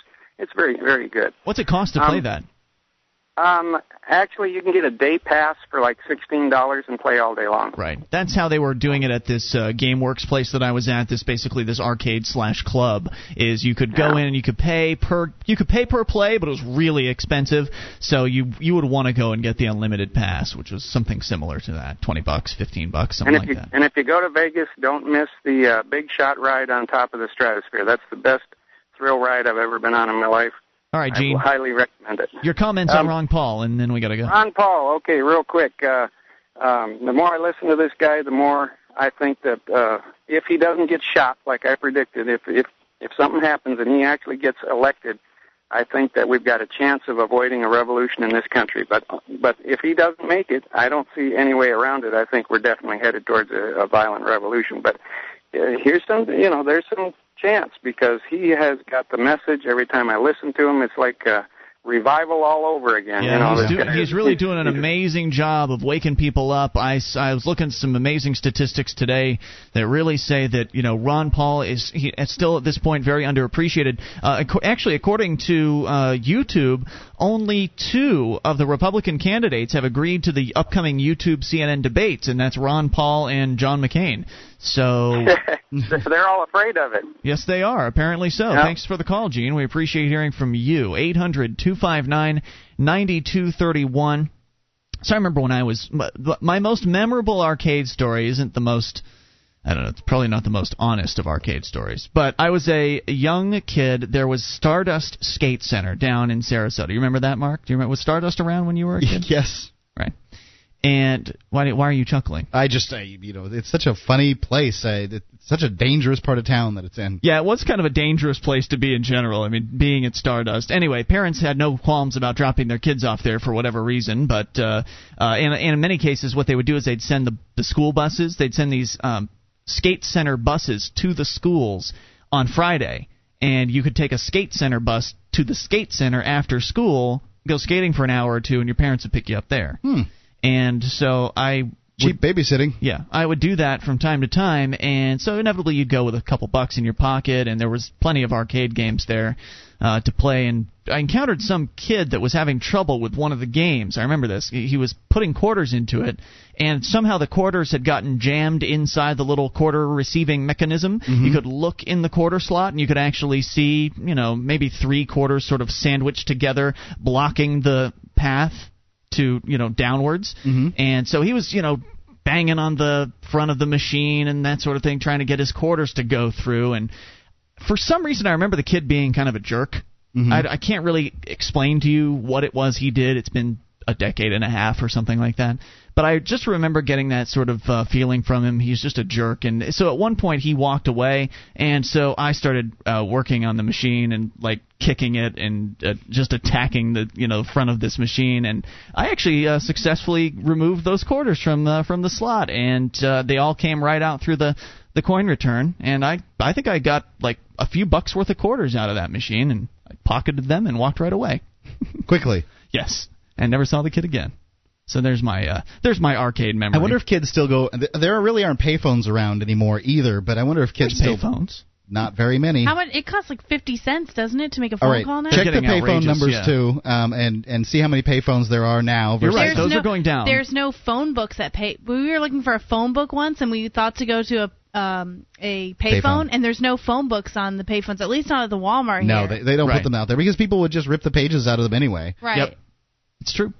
What were you going to say though, Mark? We s- Um, I wonder if kids still phones. check the uh, the coin return slots on payphones. I'm sure if it's not kids, it's the homeless people that check those return, coin return slots. Vending machines. Yeah. 800 259 9231 arcades they are dying off and we will miss them but there's still there are still some arcade games out there but they really have to be they really have to be something special to get people interested in them like what Gene was talking about with this 180 degree screen that mm-hmm. you know surrounds you that's pretty cool and that's something you can't really do at home at least not yet so is the industry going to die completely well maybe not anytime soon. There's still going to be some level of demand for stand up video game entertainment, but according to the numbers, nowhere near what it used to be. And of course, uh, video game console systems, the numbers there, the business is incredible. I think I saw, didn't they surpass Hollywood blockbuster movies already? Oh, Hasn't yeah. that happened? Absolutely true. I think that was fairly recent, though, that that, that that occurred. Like, video games are now more popular than going to the movies. That's huge news. This is the wave of the future for entertainment, as far as entertainment is concerned. They're far more creative, uh, far more interactive. It's it's uh, non-linear. You don't sit there. There's there's no starting point and ending point necessarily in many of these games. And like a game like uh, Grand Theft Auto, you can go in and do virtually anything that you want to. They're mostly like uh, that. uh, cheaper to produce too, aren't they? Than uh, than a movie. Yeah. Sure, you don't have to pay millions of dollars to actors. Programmers are faceless. Um, you may pay a couple thousand to a voice actor. I don't even know why they do that. what for voice actors. Right, you can get voice actors, uh, good voice actors, probably uh, more cheaply than than that. But Ha- have you ever played a game with bad voice acting? There's a lot of them out there. So some of them have cut the corners on voice acting, and you, and you can tell when uh, when you're playing through the games. But uh, let's see, what else did I want to point out? Oh, abandonware. This is an interesting. This is an interesting sort of issue that ties in the video game discussion with the intellectual property discussion. okay, Now then, how many arcade games have been released in the past two dec- two or three decades? Three. uh, you mean, back to the regular Thousands arcades? Oh yeah, thousands. lots. Um, many of which don't necessarily have home versions. They don't, uh, you know, they didn't necessarily make it Right, they were to the console you know, system. Just crappy little games that just didn't do very well. It's uh, I remember there was uh, like this lunar lander one that was just lines. It, it was just Mm-hmm. you know one colored lines on the screen, and there was a submarine version of that and a battle tank version of that.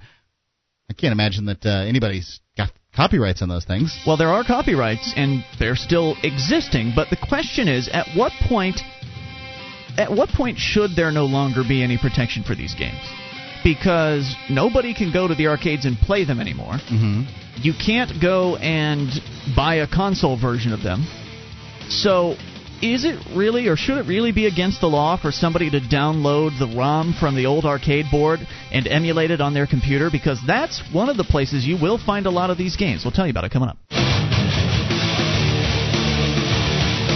This is Free Talk Live. You can take control of the airwaves. The toll free number is 800 259 9231. SACL CAI toll free line for you. It's Ian here with you. And Julia. And Mark. 1 800 259 9231. You can join us online at freetalklive.com. All the features on the site for free. If you like the show, you want to help support Free Talk Live, then you should go and become a Free Talk Live amplifier at amp.freetalklive.com. Hundreds of our listeners have decided to do this because they like the show and they understand that uh, we give the website features away for free and they just want to help uh, spread the message of freedom and liberty and get this program on more radio stations across the country. That's what you can do if you send us three bucks a month through the AMP program at amp.freetalklive.com. And you'll get some perks as well access to the AMP only chat room, AMP only forums, uh, and the AMP only call in line. All the details at amp.freetalklive.com freetalklive.com. Talking about the death of the arcade business. The console systems uh, have won the war. Of course, it was, you know, they weren't really fighting. They were sort of fighting with themselves. Sega, mm. for instance, um, they used to be in the hardware business. Now they're only in the arcade business. They used to sell video game systems. They're now out of that business. Now they're only doing software and arcade machines. And there's a there's a, just a the market's just not there for it anymore. Mm. Uh, the the number of arcade machines dropping precipitously, the number of dollars being put into arcade machines dropping even faster than the number of the machines themselves. And I wanted to talk about the software behind the machines especially the older ones. I don't want to talk about the new machines. You can't you can't run those games on your computer. I'm talking about Galaga. I'm talking about Pac-Man. But more so than that, the more obscure arcade games, which of which there are, you know, thousands of old 1980s games that a lot of people, people like you and myself and, and Julia, we have sort of a, a special place in our hearts for these games. Right. Now they have these things on the internet called emulators, isn't that what the term is? That's terminology correct. is? Video game, they have emulators for video game systems like the old Nintendo Entertainment System or the Atari 2600, and they also have arcade emulation.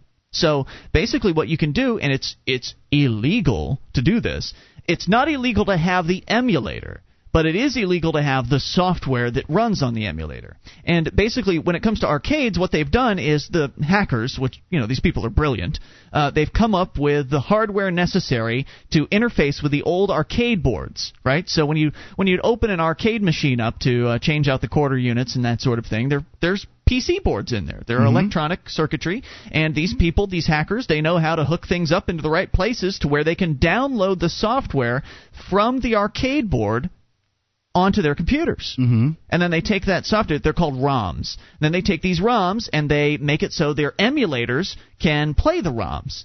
And if the games are old enough, and most of them are, you can play them at 100% uh, capability. They look and play just like they did back when you were in the arcades on your computer. Now, um, it seems a friend of mine uh, set up one of these emulators on my computer so that I could play this game that I hadn't played in te- in a decade mm-hmm. um, that no one had ever heard of that I really enjoyed very much. It was called Sinistar. Okay. Since Games.com has bought it and I can go play it on their little emulator, it's been licensed or whatever, and I can play Sinistar all day long if I want to now. But this was a few years ago, and they set it up on my computer, and I don't think that Games.com at that time, I certainly didn't know if they had it, but I think I've done this. I think that I've illegally um, downloaded and played one of these games. Right. And what are they going to do? I mean, the company that made the game may not even be in existence. I don't know who made. Maybe Midway. They if might still be around. They but, can have my quarter if they'd like it. Right. What are they going to do? Is file a lawsuit? I mean, the the the stamp on the envelope demanding the quarter is going to cost more than that.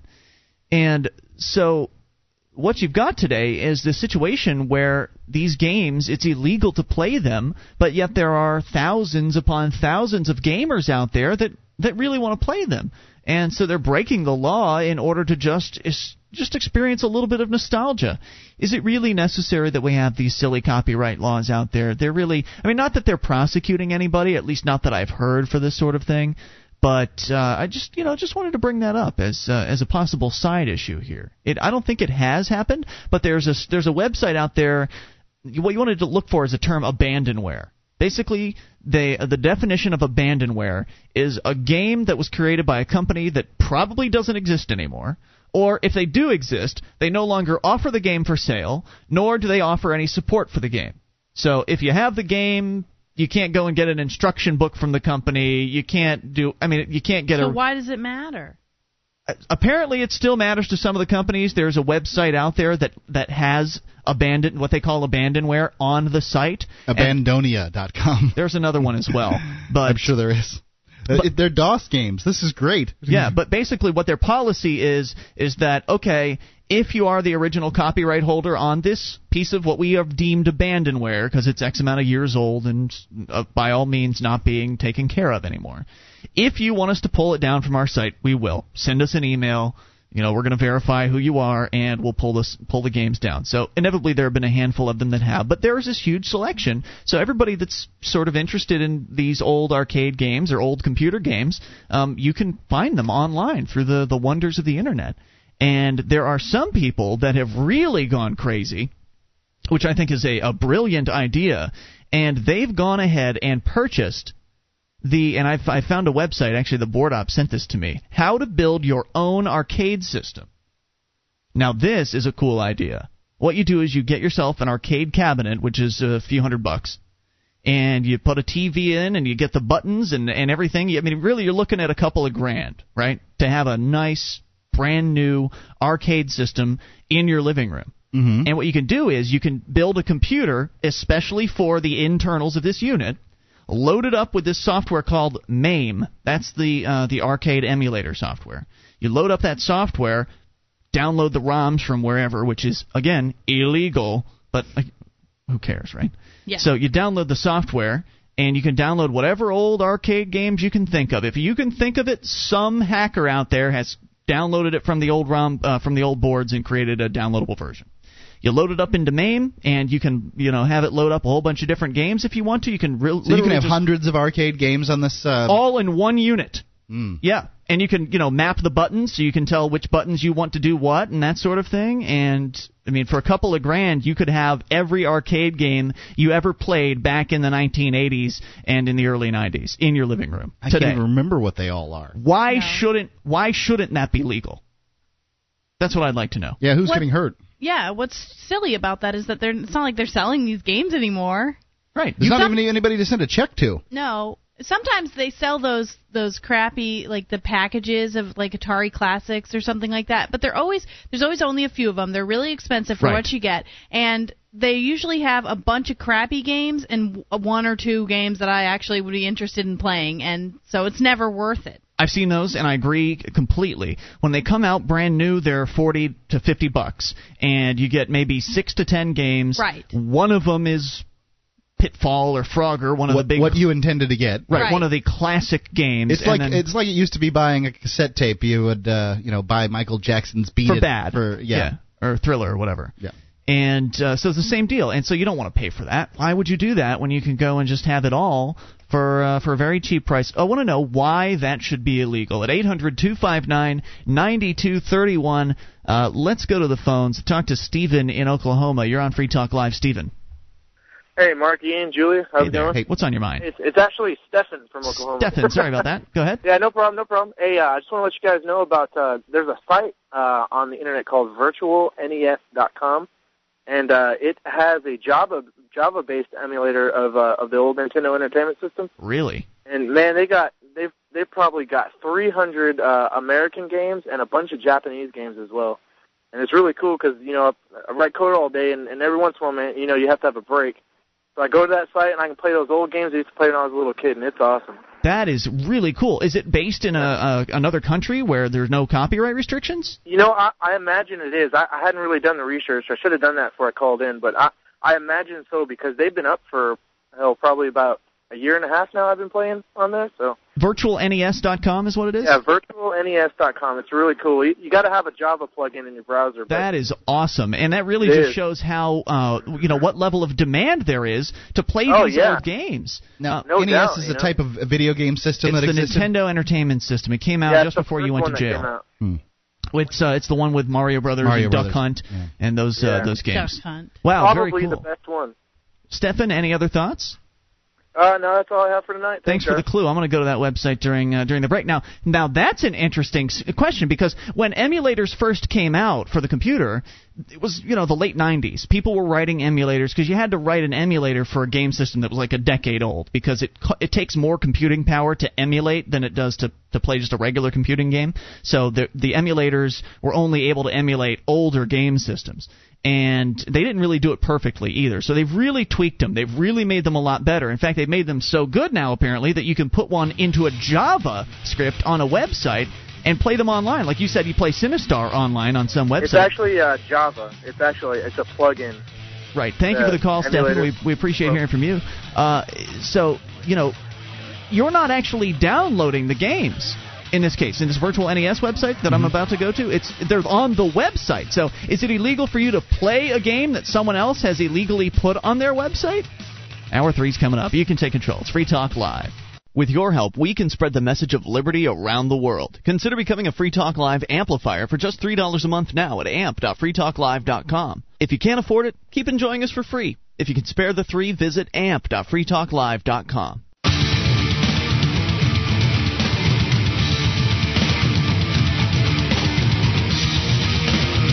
This is Free Talk Live. It's your show, and you can take control of the airwaves toll free 800 259 9231. We're launching into hour number three of the program. It's Ian here with you. And Julia. And Mark. You can join us online at freetalklive.com. The features on the site are totally free, so enjoy those on us. That again, freetalklive.com. Uh, let's talk about marijuana. Yes, there's yet another scare tactic article that's been released about marijuana. Uh, apparently, the government and uh, their associated uh, friends and groups they just think they can keep fooling people with this whole scare people about pot mentality. And I don't think it's working too well. Um, Julia, you were telling me the other night that uh, Weeds season three is coming out, and you'd heard an interview with one of the main actresses. Yeah. Mary Louise Parker, and the the show is about a mother who lives in suburbia who sells marijuana, Mhm. and she the quote that I thought was really funny, and this isn't an exact quote, but she said something along the lines of, "Well, everybody must smoke pot because nobody's really said anything bad about the show." It's a great show. It if is you've- a good if show. you've ever uh, had the chance to see it, you would probably agree. And if you haven't seen it, you probably should go out of your way to see it because it really is that good. It's Even a- if you don't in like pot or pot culture, it's a good show. yeah, it's a funny show. It's like a comedy slash drama. Right. And I it's sort of like a soap opera, but that's good instead of like normal soap opera ness. I don't know. I think so. The way It- it's set up, It follows different characters, I Right. guess. Weekly soaps used to be good. There was Dallas and uh, Dynasty and these kind of shows. People looked forward to those things. So are you telling us that uh, you used to watch a lot of the uh, soaps? I wasn't very interested. Uh, but I- at that time, I wanted to see Knight Rider and Dukes of Hazzard. It's a great show. I highly recommend it. But nonetheless, um, the the point that she was making, I think, is a good one, and that is that there's a huge, huge amount of people in this country, in America, and around the world that have smoked marijuana. Maybe they don't currently smoke it, but they've smoked it in the past, and they know that it's a relatively benign plant. Or they know people that smoke it. You have to. How, yeah, how can you not? There are so many. If you don't know that they smoke it, you still know people that smoke it. Yes. right? Um, there are just millions upon millions of Americans that have partaken in doing this illegal substance, and there hasn't really been um, fallout from it. No one's died. You can't die from smoking too much weed. It's just not possible. And so the government has to really come up with the most scary, frightening claims they they can imagine. And of course, anybody that's ever smoked marijuana just looks at those claims and just laughs, which is one of the reasons why the uh, anti-drug. I don't think everybody laughs at every claim. I think that uh, they they do fool some people with their They claims. fool some people. they may fool like the goody goodies that would never have considered touching marijuana in the first place, but their their claims are so outlandish. I mean, Yeah. marijuana makes you grow breasts if you're a guy. uh, The, I, when I first got into uh, to to learning about marijuana when I was in my teenage years, I read a great book, which I still have. Uh, it's called Marijuana Myths, Marijuana Facts, and they go through I think about 20 of the most common myths about marijuana. I mean, absolutely every myth you can think of, they pretty much debunk it, debunk them with scientific proof, citations, scientific studies, that sort of thing. And they, you know, they tell you where the myths came from and, and everything. Well, now there's a new one. And according to the AP, using marijuana seems to increase the chance of becoming psychotic. Researchers reported in an, in an, analysis of past research that reignites the issue of whether pot is dangerous. Now, remember, the, the most recent claim by the government is that, look out, parents, marijuana isn't like it was in the 1970s. Marijuana today is more powerful than it ever has been in the past. And they're trying to scare people because it's better pot today which may or may not be true. They're going based on DEA statistics, which you know they weren't collecting those statistics very accurately in the early days. There wasn't a DEA. Anybody who was a hippie in the late 60s, early 70s will tell you that there was some really good dope back then too. Uh, so I don't know if I necessarily believe them, but even if it's true what they're saying, all that means is is you need less to smoke. If the marijuana is twice as good as it was 20 years ago, you only have to smoke half as much. Right. So now instead of taking uh, three puffs or four puffs like they would today, they would have at that time they would have smoked two or three joints to get as high. Exactly. But the, when you purchase marijuana or when you smoke marijuana, there's different qualities of marijuana. When you smoke a lower quality of marijuana, you smoke more of it to get high. When you smoke a higher quality, you smoke less.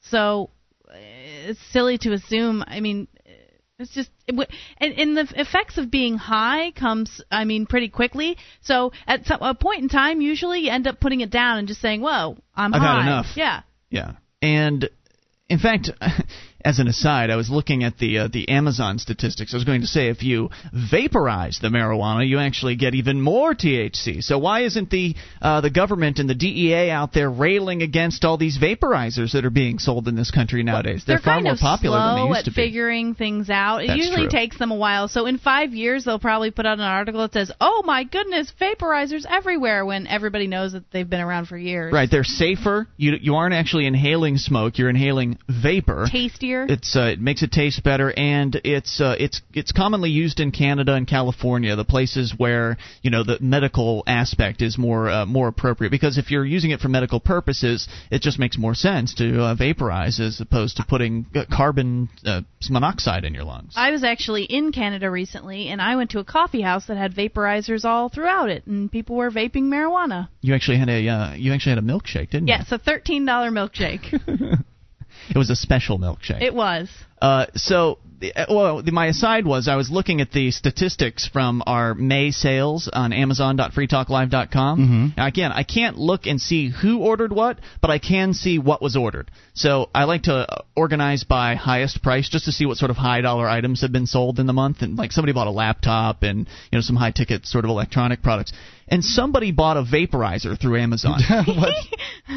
They bought a four hundred dollar volcano vaporizer through Amazon.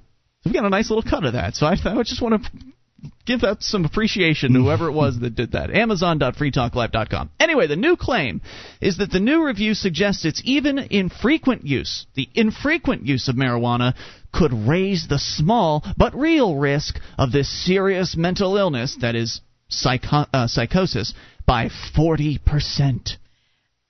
When they make claims like this, I wonder where they're getting their information from and how they're blowing this out of proportion. Yeah. Because when they talk about the amount of people that are in drug rehab, for example, for marijuana, Mm-hmm. It they cite these numbers about how the most It's been going up. Yeah, exactly. But it's really because the government forces people to go into Yep. rehab. So And I so- wonder how they're distorting these. Are the drug rehabs now calling people psychotic that wouldn't be psychotic? Because I know that um, you know They- they're they're jamming people in there, and and these drug rehabs have to stay in business. It's their business to rehab people. You So have to you're be suggesting messed up in order for them to rehab you. So you're suggesting they're labeling people as psychotic, maybe to get some sort of government grant? I- I'm only ADHD. wondering- Remember when they started labeling everybody as it was it ADD or ADHD? Both. I can't both. Yeah. Well, same idea. Doctors have long suspected a connection and say the latest findings underline the need to highlight marijuana's long term risks. The research paid for by the British Health Department is being published Friday in the journal The Lancet. The available evidence now suggests that cannabis is not as harmless as many people think, said Dr. Stanley Zammit, one of the study's authors and a lecturer at uh, some university. The researchers said they couldn't prove that marijuana use itself increases the risk of psychosis, a category of several disorders, with schizophrenia being the most commonly known.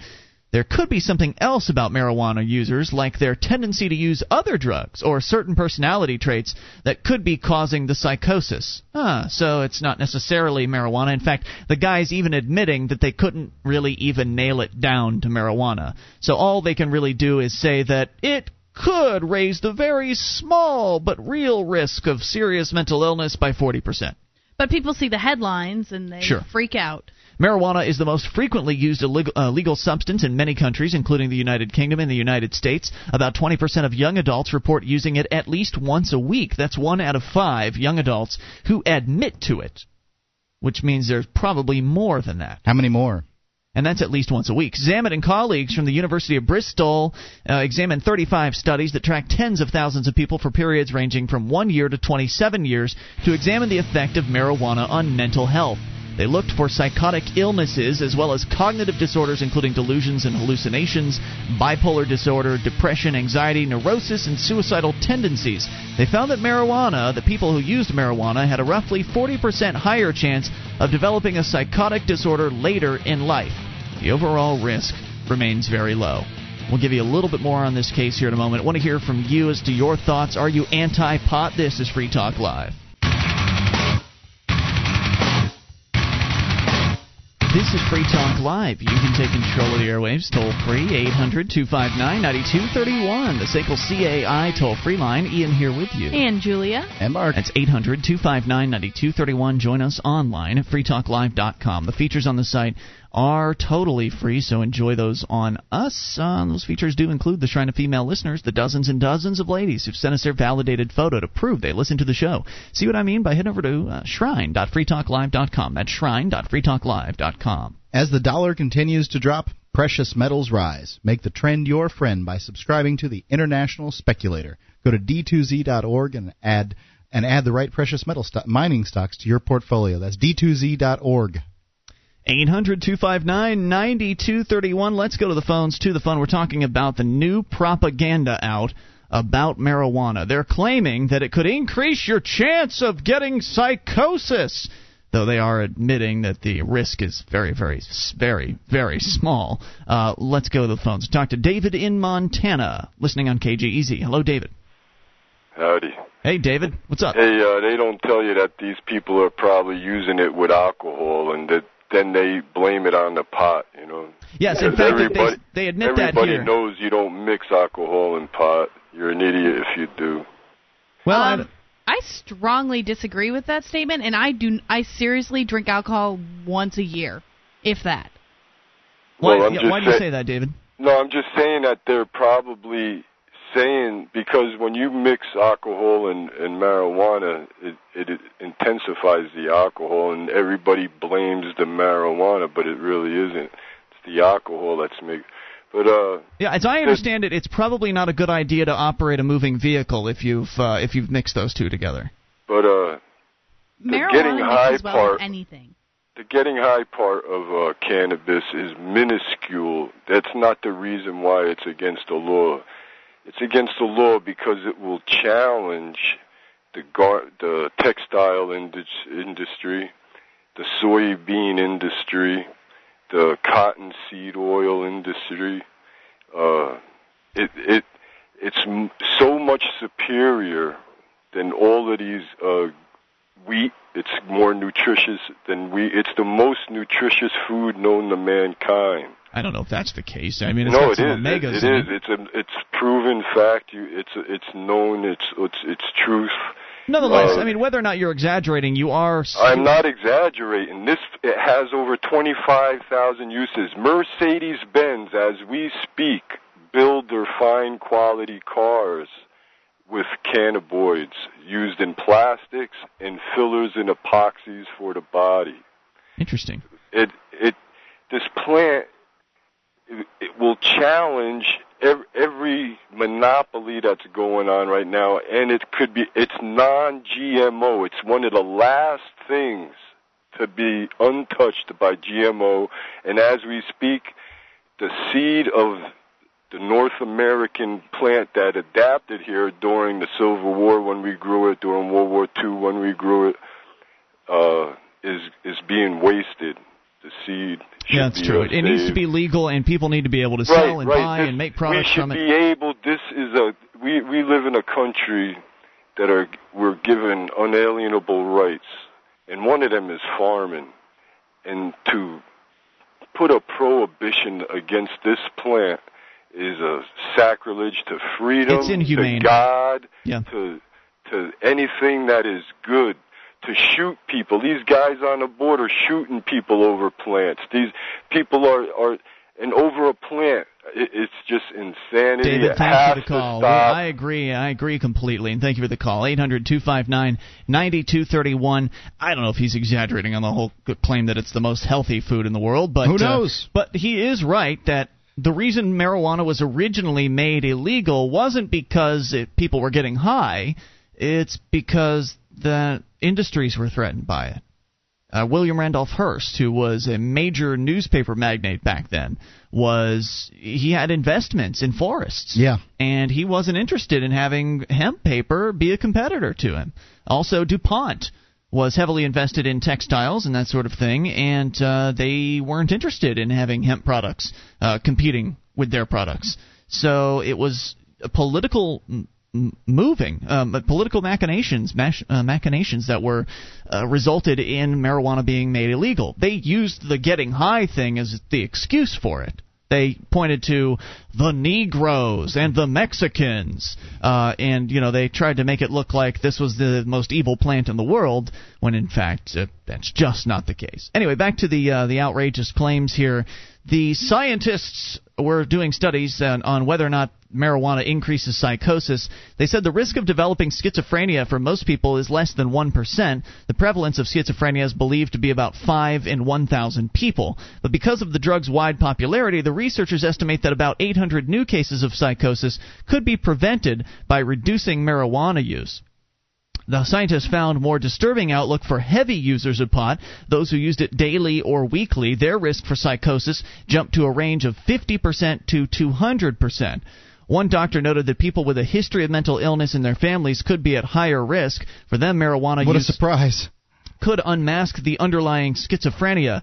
You know, the fact is, there are millions upon millions of marijuana users around the, the country and the world, and if there really was an increased risk of psychosis from smoking marijuana, certainly there would be some more concrete cases that one could point to.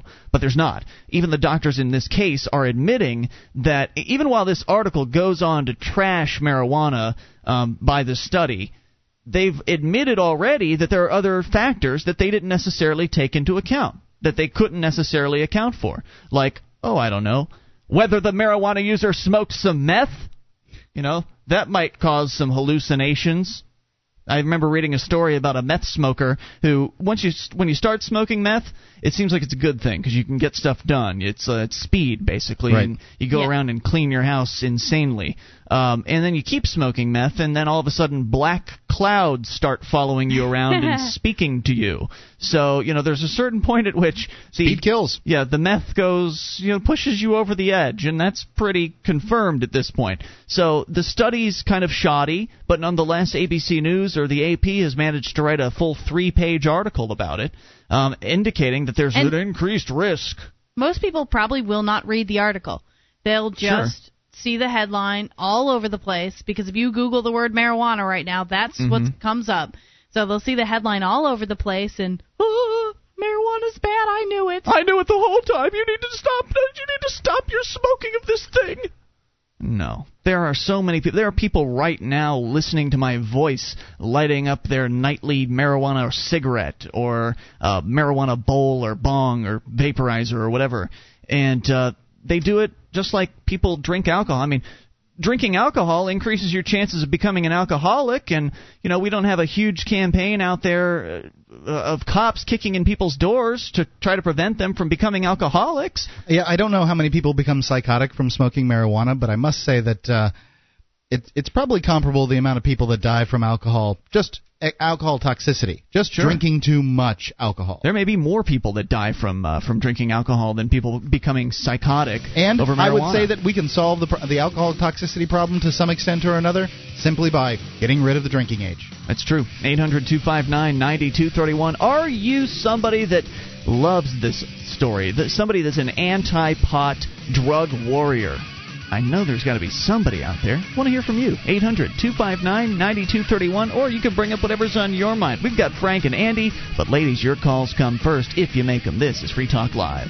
One of the bonuses you'll get as a Free Talk Live amplifier is access to our classic archives. For just $3 a month, you can become an amplifier and you'll help us get on more radio stations and MP3 players. Get the details at amp.freetalklive.com. That's amp.freetalklive.com.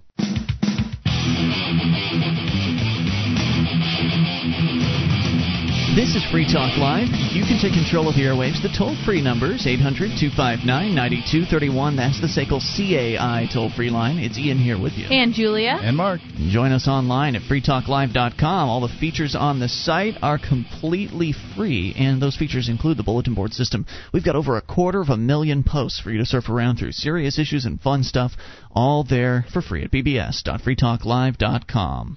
Free Talk Live is brought to you by the Free State Project, your only choice for more personal freedom and smaller, less intrusive government. To learn more about joining the Second American Revolution, go to freestateproject.org. That's freestateproject.org. As we go to the phones and to the fun, Steve in Montana, listening on KGEZ. Hello, Steve. Steve in Montana, going once. Yes, sir. Hi, Steve. Yeah, I was uh, tuned into the program tonight and uh, wanted to give you a call. Thanks for being on. Appreciate it. Good Yeah. show. Thanks for calling. What's on your Um, mind? I guess my comment is, uh, whenever there's an accident, it seems, uh, and it, issues with the road, that alcohol always seems to be a factor. Uh, and It's you read common. that. in- Yeah, and uh, it seems that a lot of fatalities on the road are due to accident or, or alcohol related. But I never read in the paper another marijuana smoker kills five. and, and how is it that you never read that? Right. If And, indeed uh, it's a problem, there would be stories everywhere, but they just can't find them. A- a- Yeah, and it's funny how they uh, still allow alcohol uh, to be sold, and and uh, they don't put the pressure on it like they do marijuana. But marijuana doesn't kill on the road like alcohol. Well, now, not Well- to suggest that they should prohibit Right, alcohol. no, I We've tried that once. That's a bad idea. We just need to stop the prohibition of everything else. In fact, I remember the last, since you bring it up, the last story I ever saw that involved marijuana and a car accident was a bus driver that had been, I don't know, he'd smoked some marijuana and they found marijuana in his system. But, and, and the headline of the article was about how the, oh, bus driver crashes, driver on high on marijuana. Well, he wasn't high on the marijuana, it was just in his system. And also in his system, they found the remnants of Vicodin, hydrocodone. He was taking prescription narcotics that he didn't necessarily have a prescription for as well. So if you ever do find marijuana mentioned in the news in that way, you'll also notice it's never alone. There's always something else that uh, that they were taking that could have very easily made them drowsy and that sort of thing. I have to agree. So you hear about one incident, but how many uh, hundreds of thousands are there relate uh, alcohol related? Oh yeah, daily. versus one marijuana incident. Yep, you're okay, absolutely that's my right. comment. And thank you for the call. We appreciate Yeah. hearing from you, Steve. 800-259-9231. Not to rec- I'm not recommending that people drive while they're stoned. I'm No. not recommending it, but the fact is people do it every day in America safely and uh and they do it uh, it, it's just not as dangerous as alcohol. I'm not saying it's safe, but it's not as dangerous. I don't smoke marijuana. My uh, wife is a former uh, drug treatment counselor, and, and she thinks it's bad. So uh, you have smoked it. I, I certainly have smoked it. Um, but you know, when when it comes to you know reading domestic violence stories, alcohol is often involved in uh, somebody's indiscretions and uh, you know hitting their spouse with something sometimes.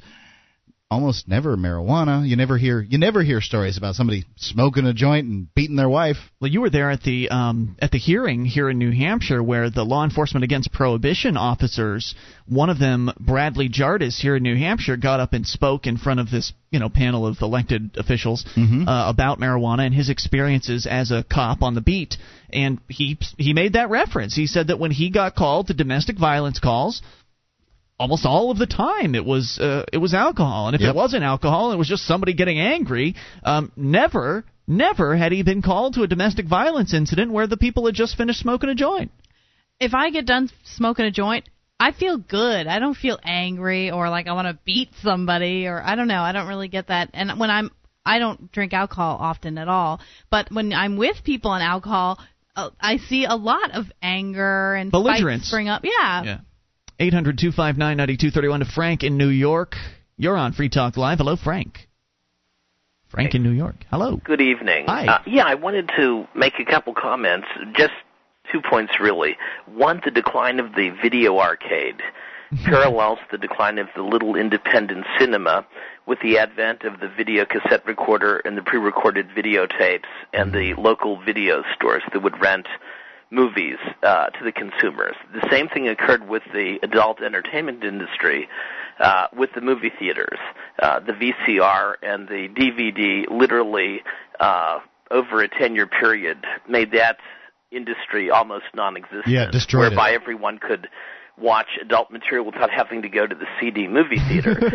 and that Very seems seedy. to be the trend with you know the entertainment technologies. Just as the M uh, P3 has uh, transformed the notion of the uh, audio compact cassette or the uh, even the DVD, even the CD uh, for audio. Uh, you'll notice that most of the sales now, with regard to downloads, and the musicians are releasing MP3s as well as you know the uh, uh, CDs. So in a sense, the technology has these inevitable displacements that you know seem to be inevitable as progress continues.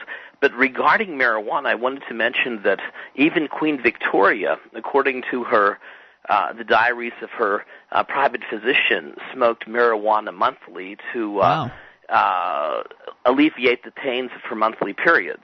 Interesting. And doctors used marijuana in the 19th century, and you know people smoked it virtually all over the world without any major problems. But again, I think the reason why it was made illegal in this country uh, was primarily due to the fact that with the birth of organized crime, uh, things that used to be very normal and natural were deemed to be illegal, and then you could have sort of like a, an underground economy or an organized crime kind of. Uh, So do you think organized crime got? Do you, do you think organized crime, um, uh, you know, managed to use their inroads into the uh, legislative process to get things oh, made illegal? absolutely, absolutely. You'll notice that basically you had regarding prohibition, it was really the organized crime and the little Christian women Sunday uh, cotillions Yeah, that the, you know the temperance leagues. Correct. That actually influenced that. But what I wanted to say about marijuana is that, you know, doctors have found all over the world, and most especially in Scandinavia, regarding using it to alleviate the symptoms and the nausea associated with cancer and chemo radiation therapies, uh, the combined therapies that uh, have been so devastating to so many individuals that undergo the regimes uh, of treatment. And, you know, to not allow individuals to use it for medical purposes is utterly absurd. It's it's inhumane, is what it it is. It really is. I It's- think you could make that case. It's outrageous. But I will say this: I have a feeling that uh, after the 1960s uh, approach to sort of turning on a whole worldwide generation with uh, hemp and cannabis and things, uh, that those in political power didn't like the fact that individuals could sort of tune out even temporarily and sort of uh, go into their own space, think about themselves within the structure of society, because that would allow, I think, for an internal freedom, as Timothy Leary would say, an internal freedom uh, that is deemed most dangerous to the politicians and you know government officials and those that are in you know regime of control. I think you're right about that, and uh, thank you for the call, Frank. And well analyzed. Really enjoyed the uh, the analogies there uh, between the arcades and the other things, other technologies. But uh, I, I think that might have been a factor. You know, the idea that we've talked about on this show before how the government education system is designed to dumb people down. It's designed to, to crank out this sort of thoughtless uh, people that'll just work a job. They'll never question their position in society. They'll never question authority, and that sort of thing. Maybe the, one of the reasons why they've made marijuana and other drugs illegal is because of the sort of mind opening aspects to them. Maybe they're concerned that if people do these drugs, they may be more likely to question their circumstances. They may make uh, different connections that they might not have normally made in their sober states, in their uh, in their non-altered states. Do you think that's a possibility? I don't know. It's it sounds like a bit of a stretch to me.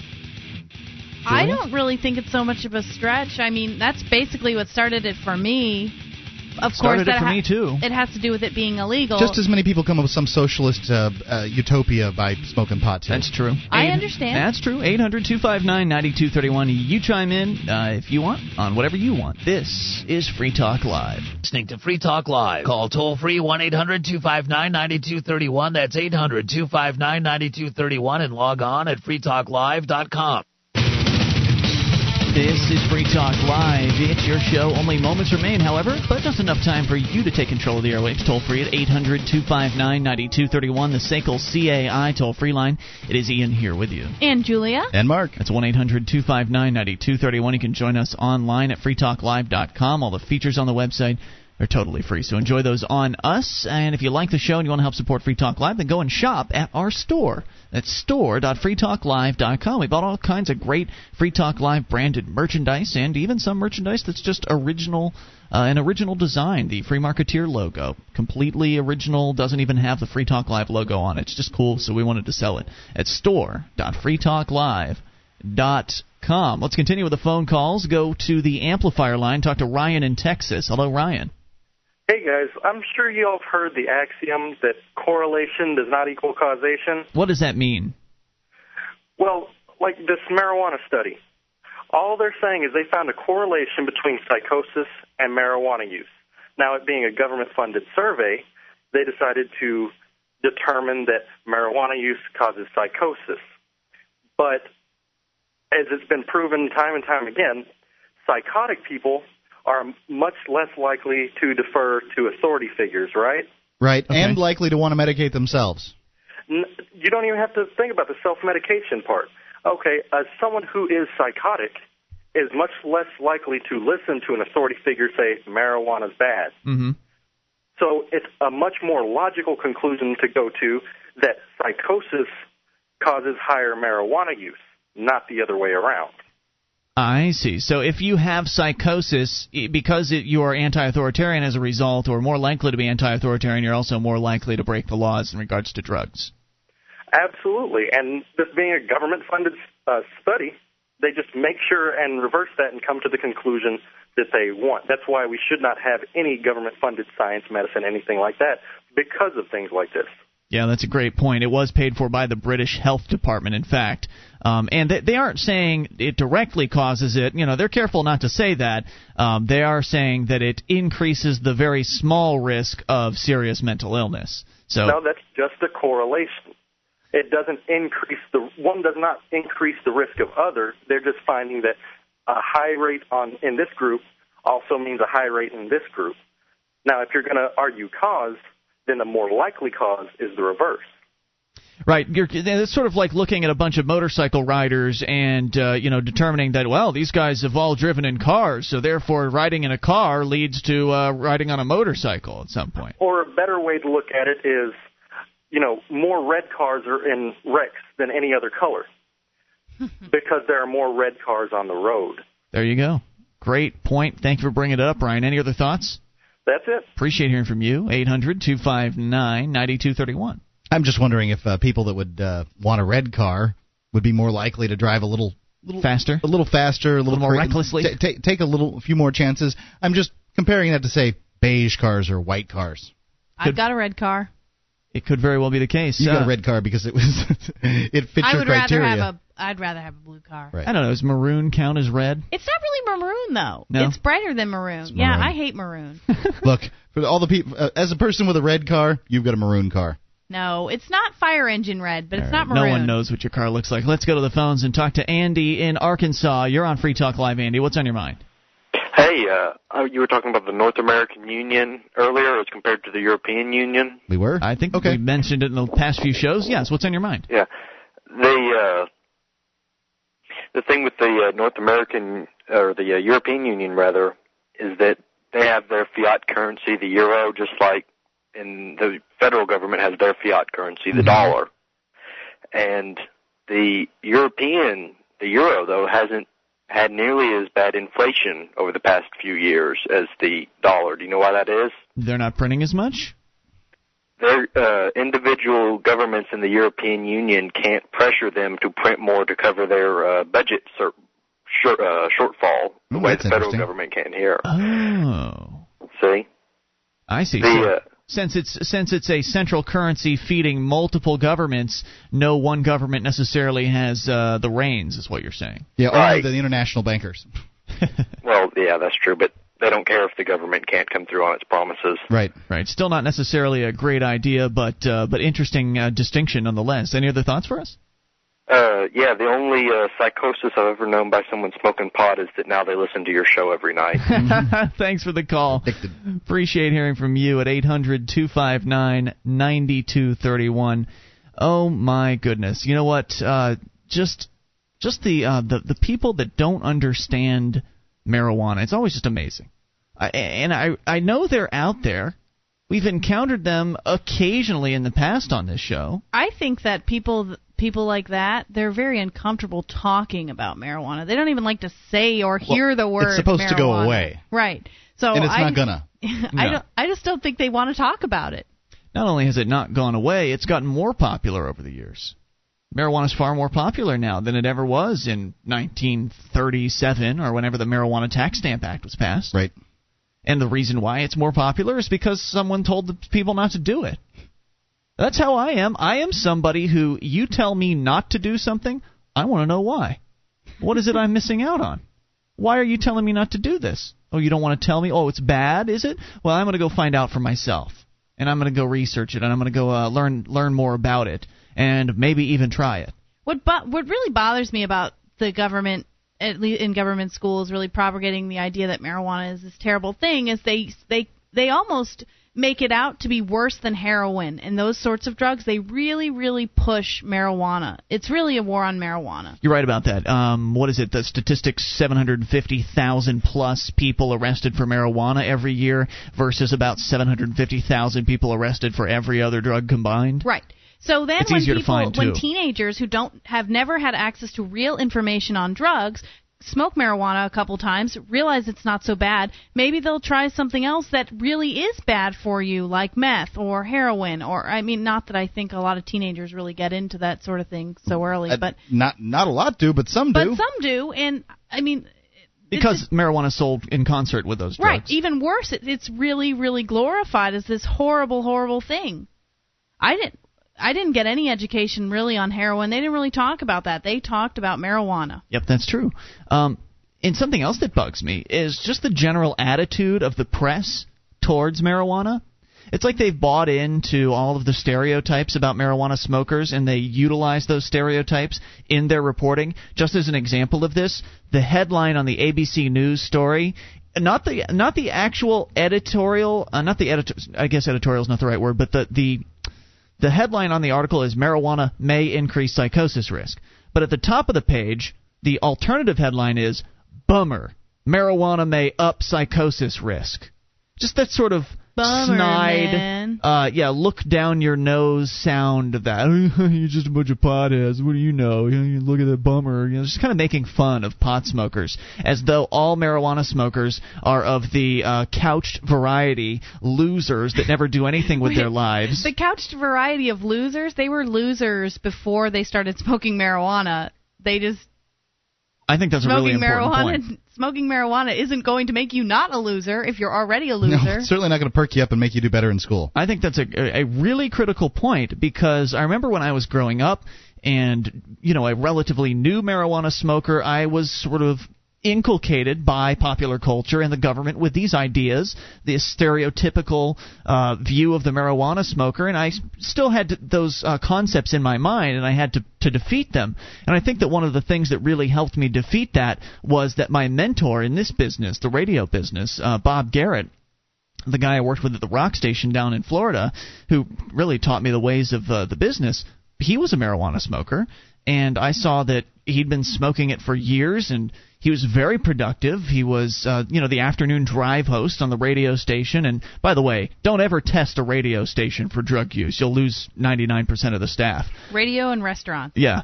Uh, I mean, in a lot of industries, there's just an incredible amount of uh, drug users. But but the fact that somebody who was successful, I think he was the first successful marijuana smoker that I met because at that point I was 17 years old. The only other marijuana smokers I knew of were my friends. And they're in high school, so you can't label them successful. They're just kids, right? So when I first came across this guy, it, I was pretty impressed by that. And, you know, it made me realize that, huh, Maybe they lied about the types of people that smoke marijuana too. Not only did they lie about marijuana, but they lied about the people that utilize it. I'm not sur- I'm not sure that uh, afternoon drive host on a rock and roll station in the uh, 80th market in the United States is my yardstick for uh, success. Well, well he, he, wasn't sitting on the couch all day. Yeah, he wasn't is... a loser on welfare. I'm, He's you know rock and roll station. He was paying his bills and sure um, was and he knew his stuff. You know, he was a talented host. He's hosting mornings down uh, in Florida now. Oh, there's no doubt that he's uh, he's uh, moved up. Right. It's very interesting as you get older and you start meeting more people coming out of the closet for marijuana smoking, and you start to realize just how many people in what professions smoke marijuana. I've I've met lawyers, I've met nurses, I've met all Federal sorts of. Agents. I've met DEA agents. Yep. Yep. It's the Smoke truth. pot.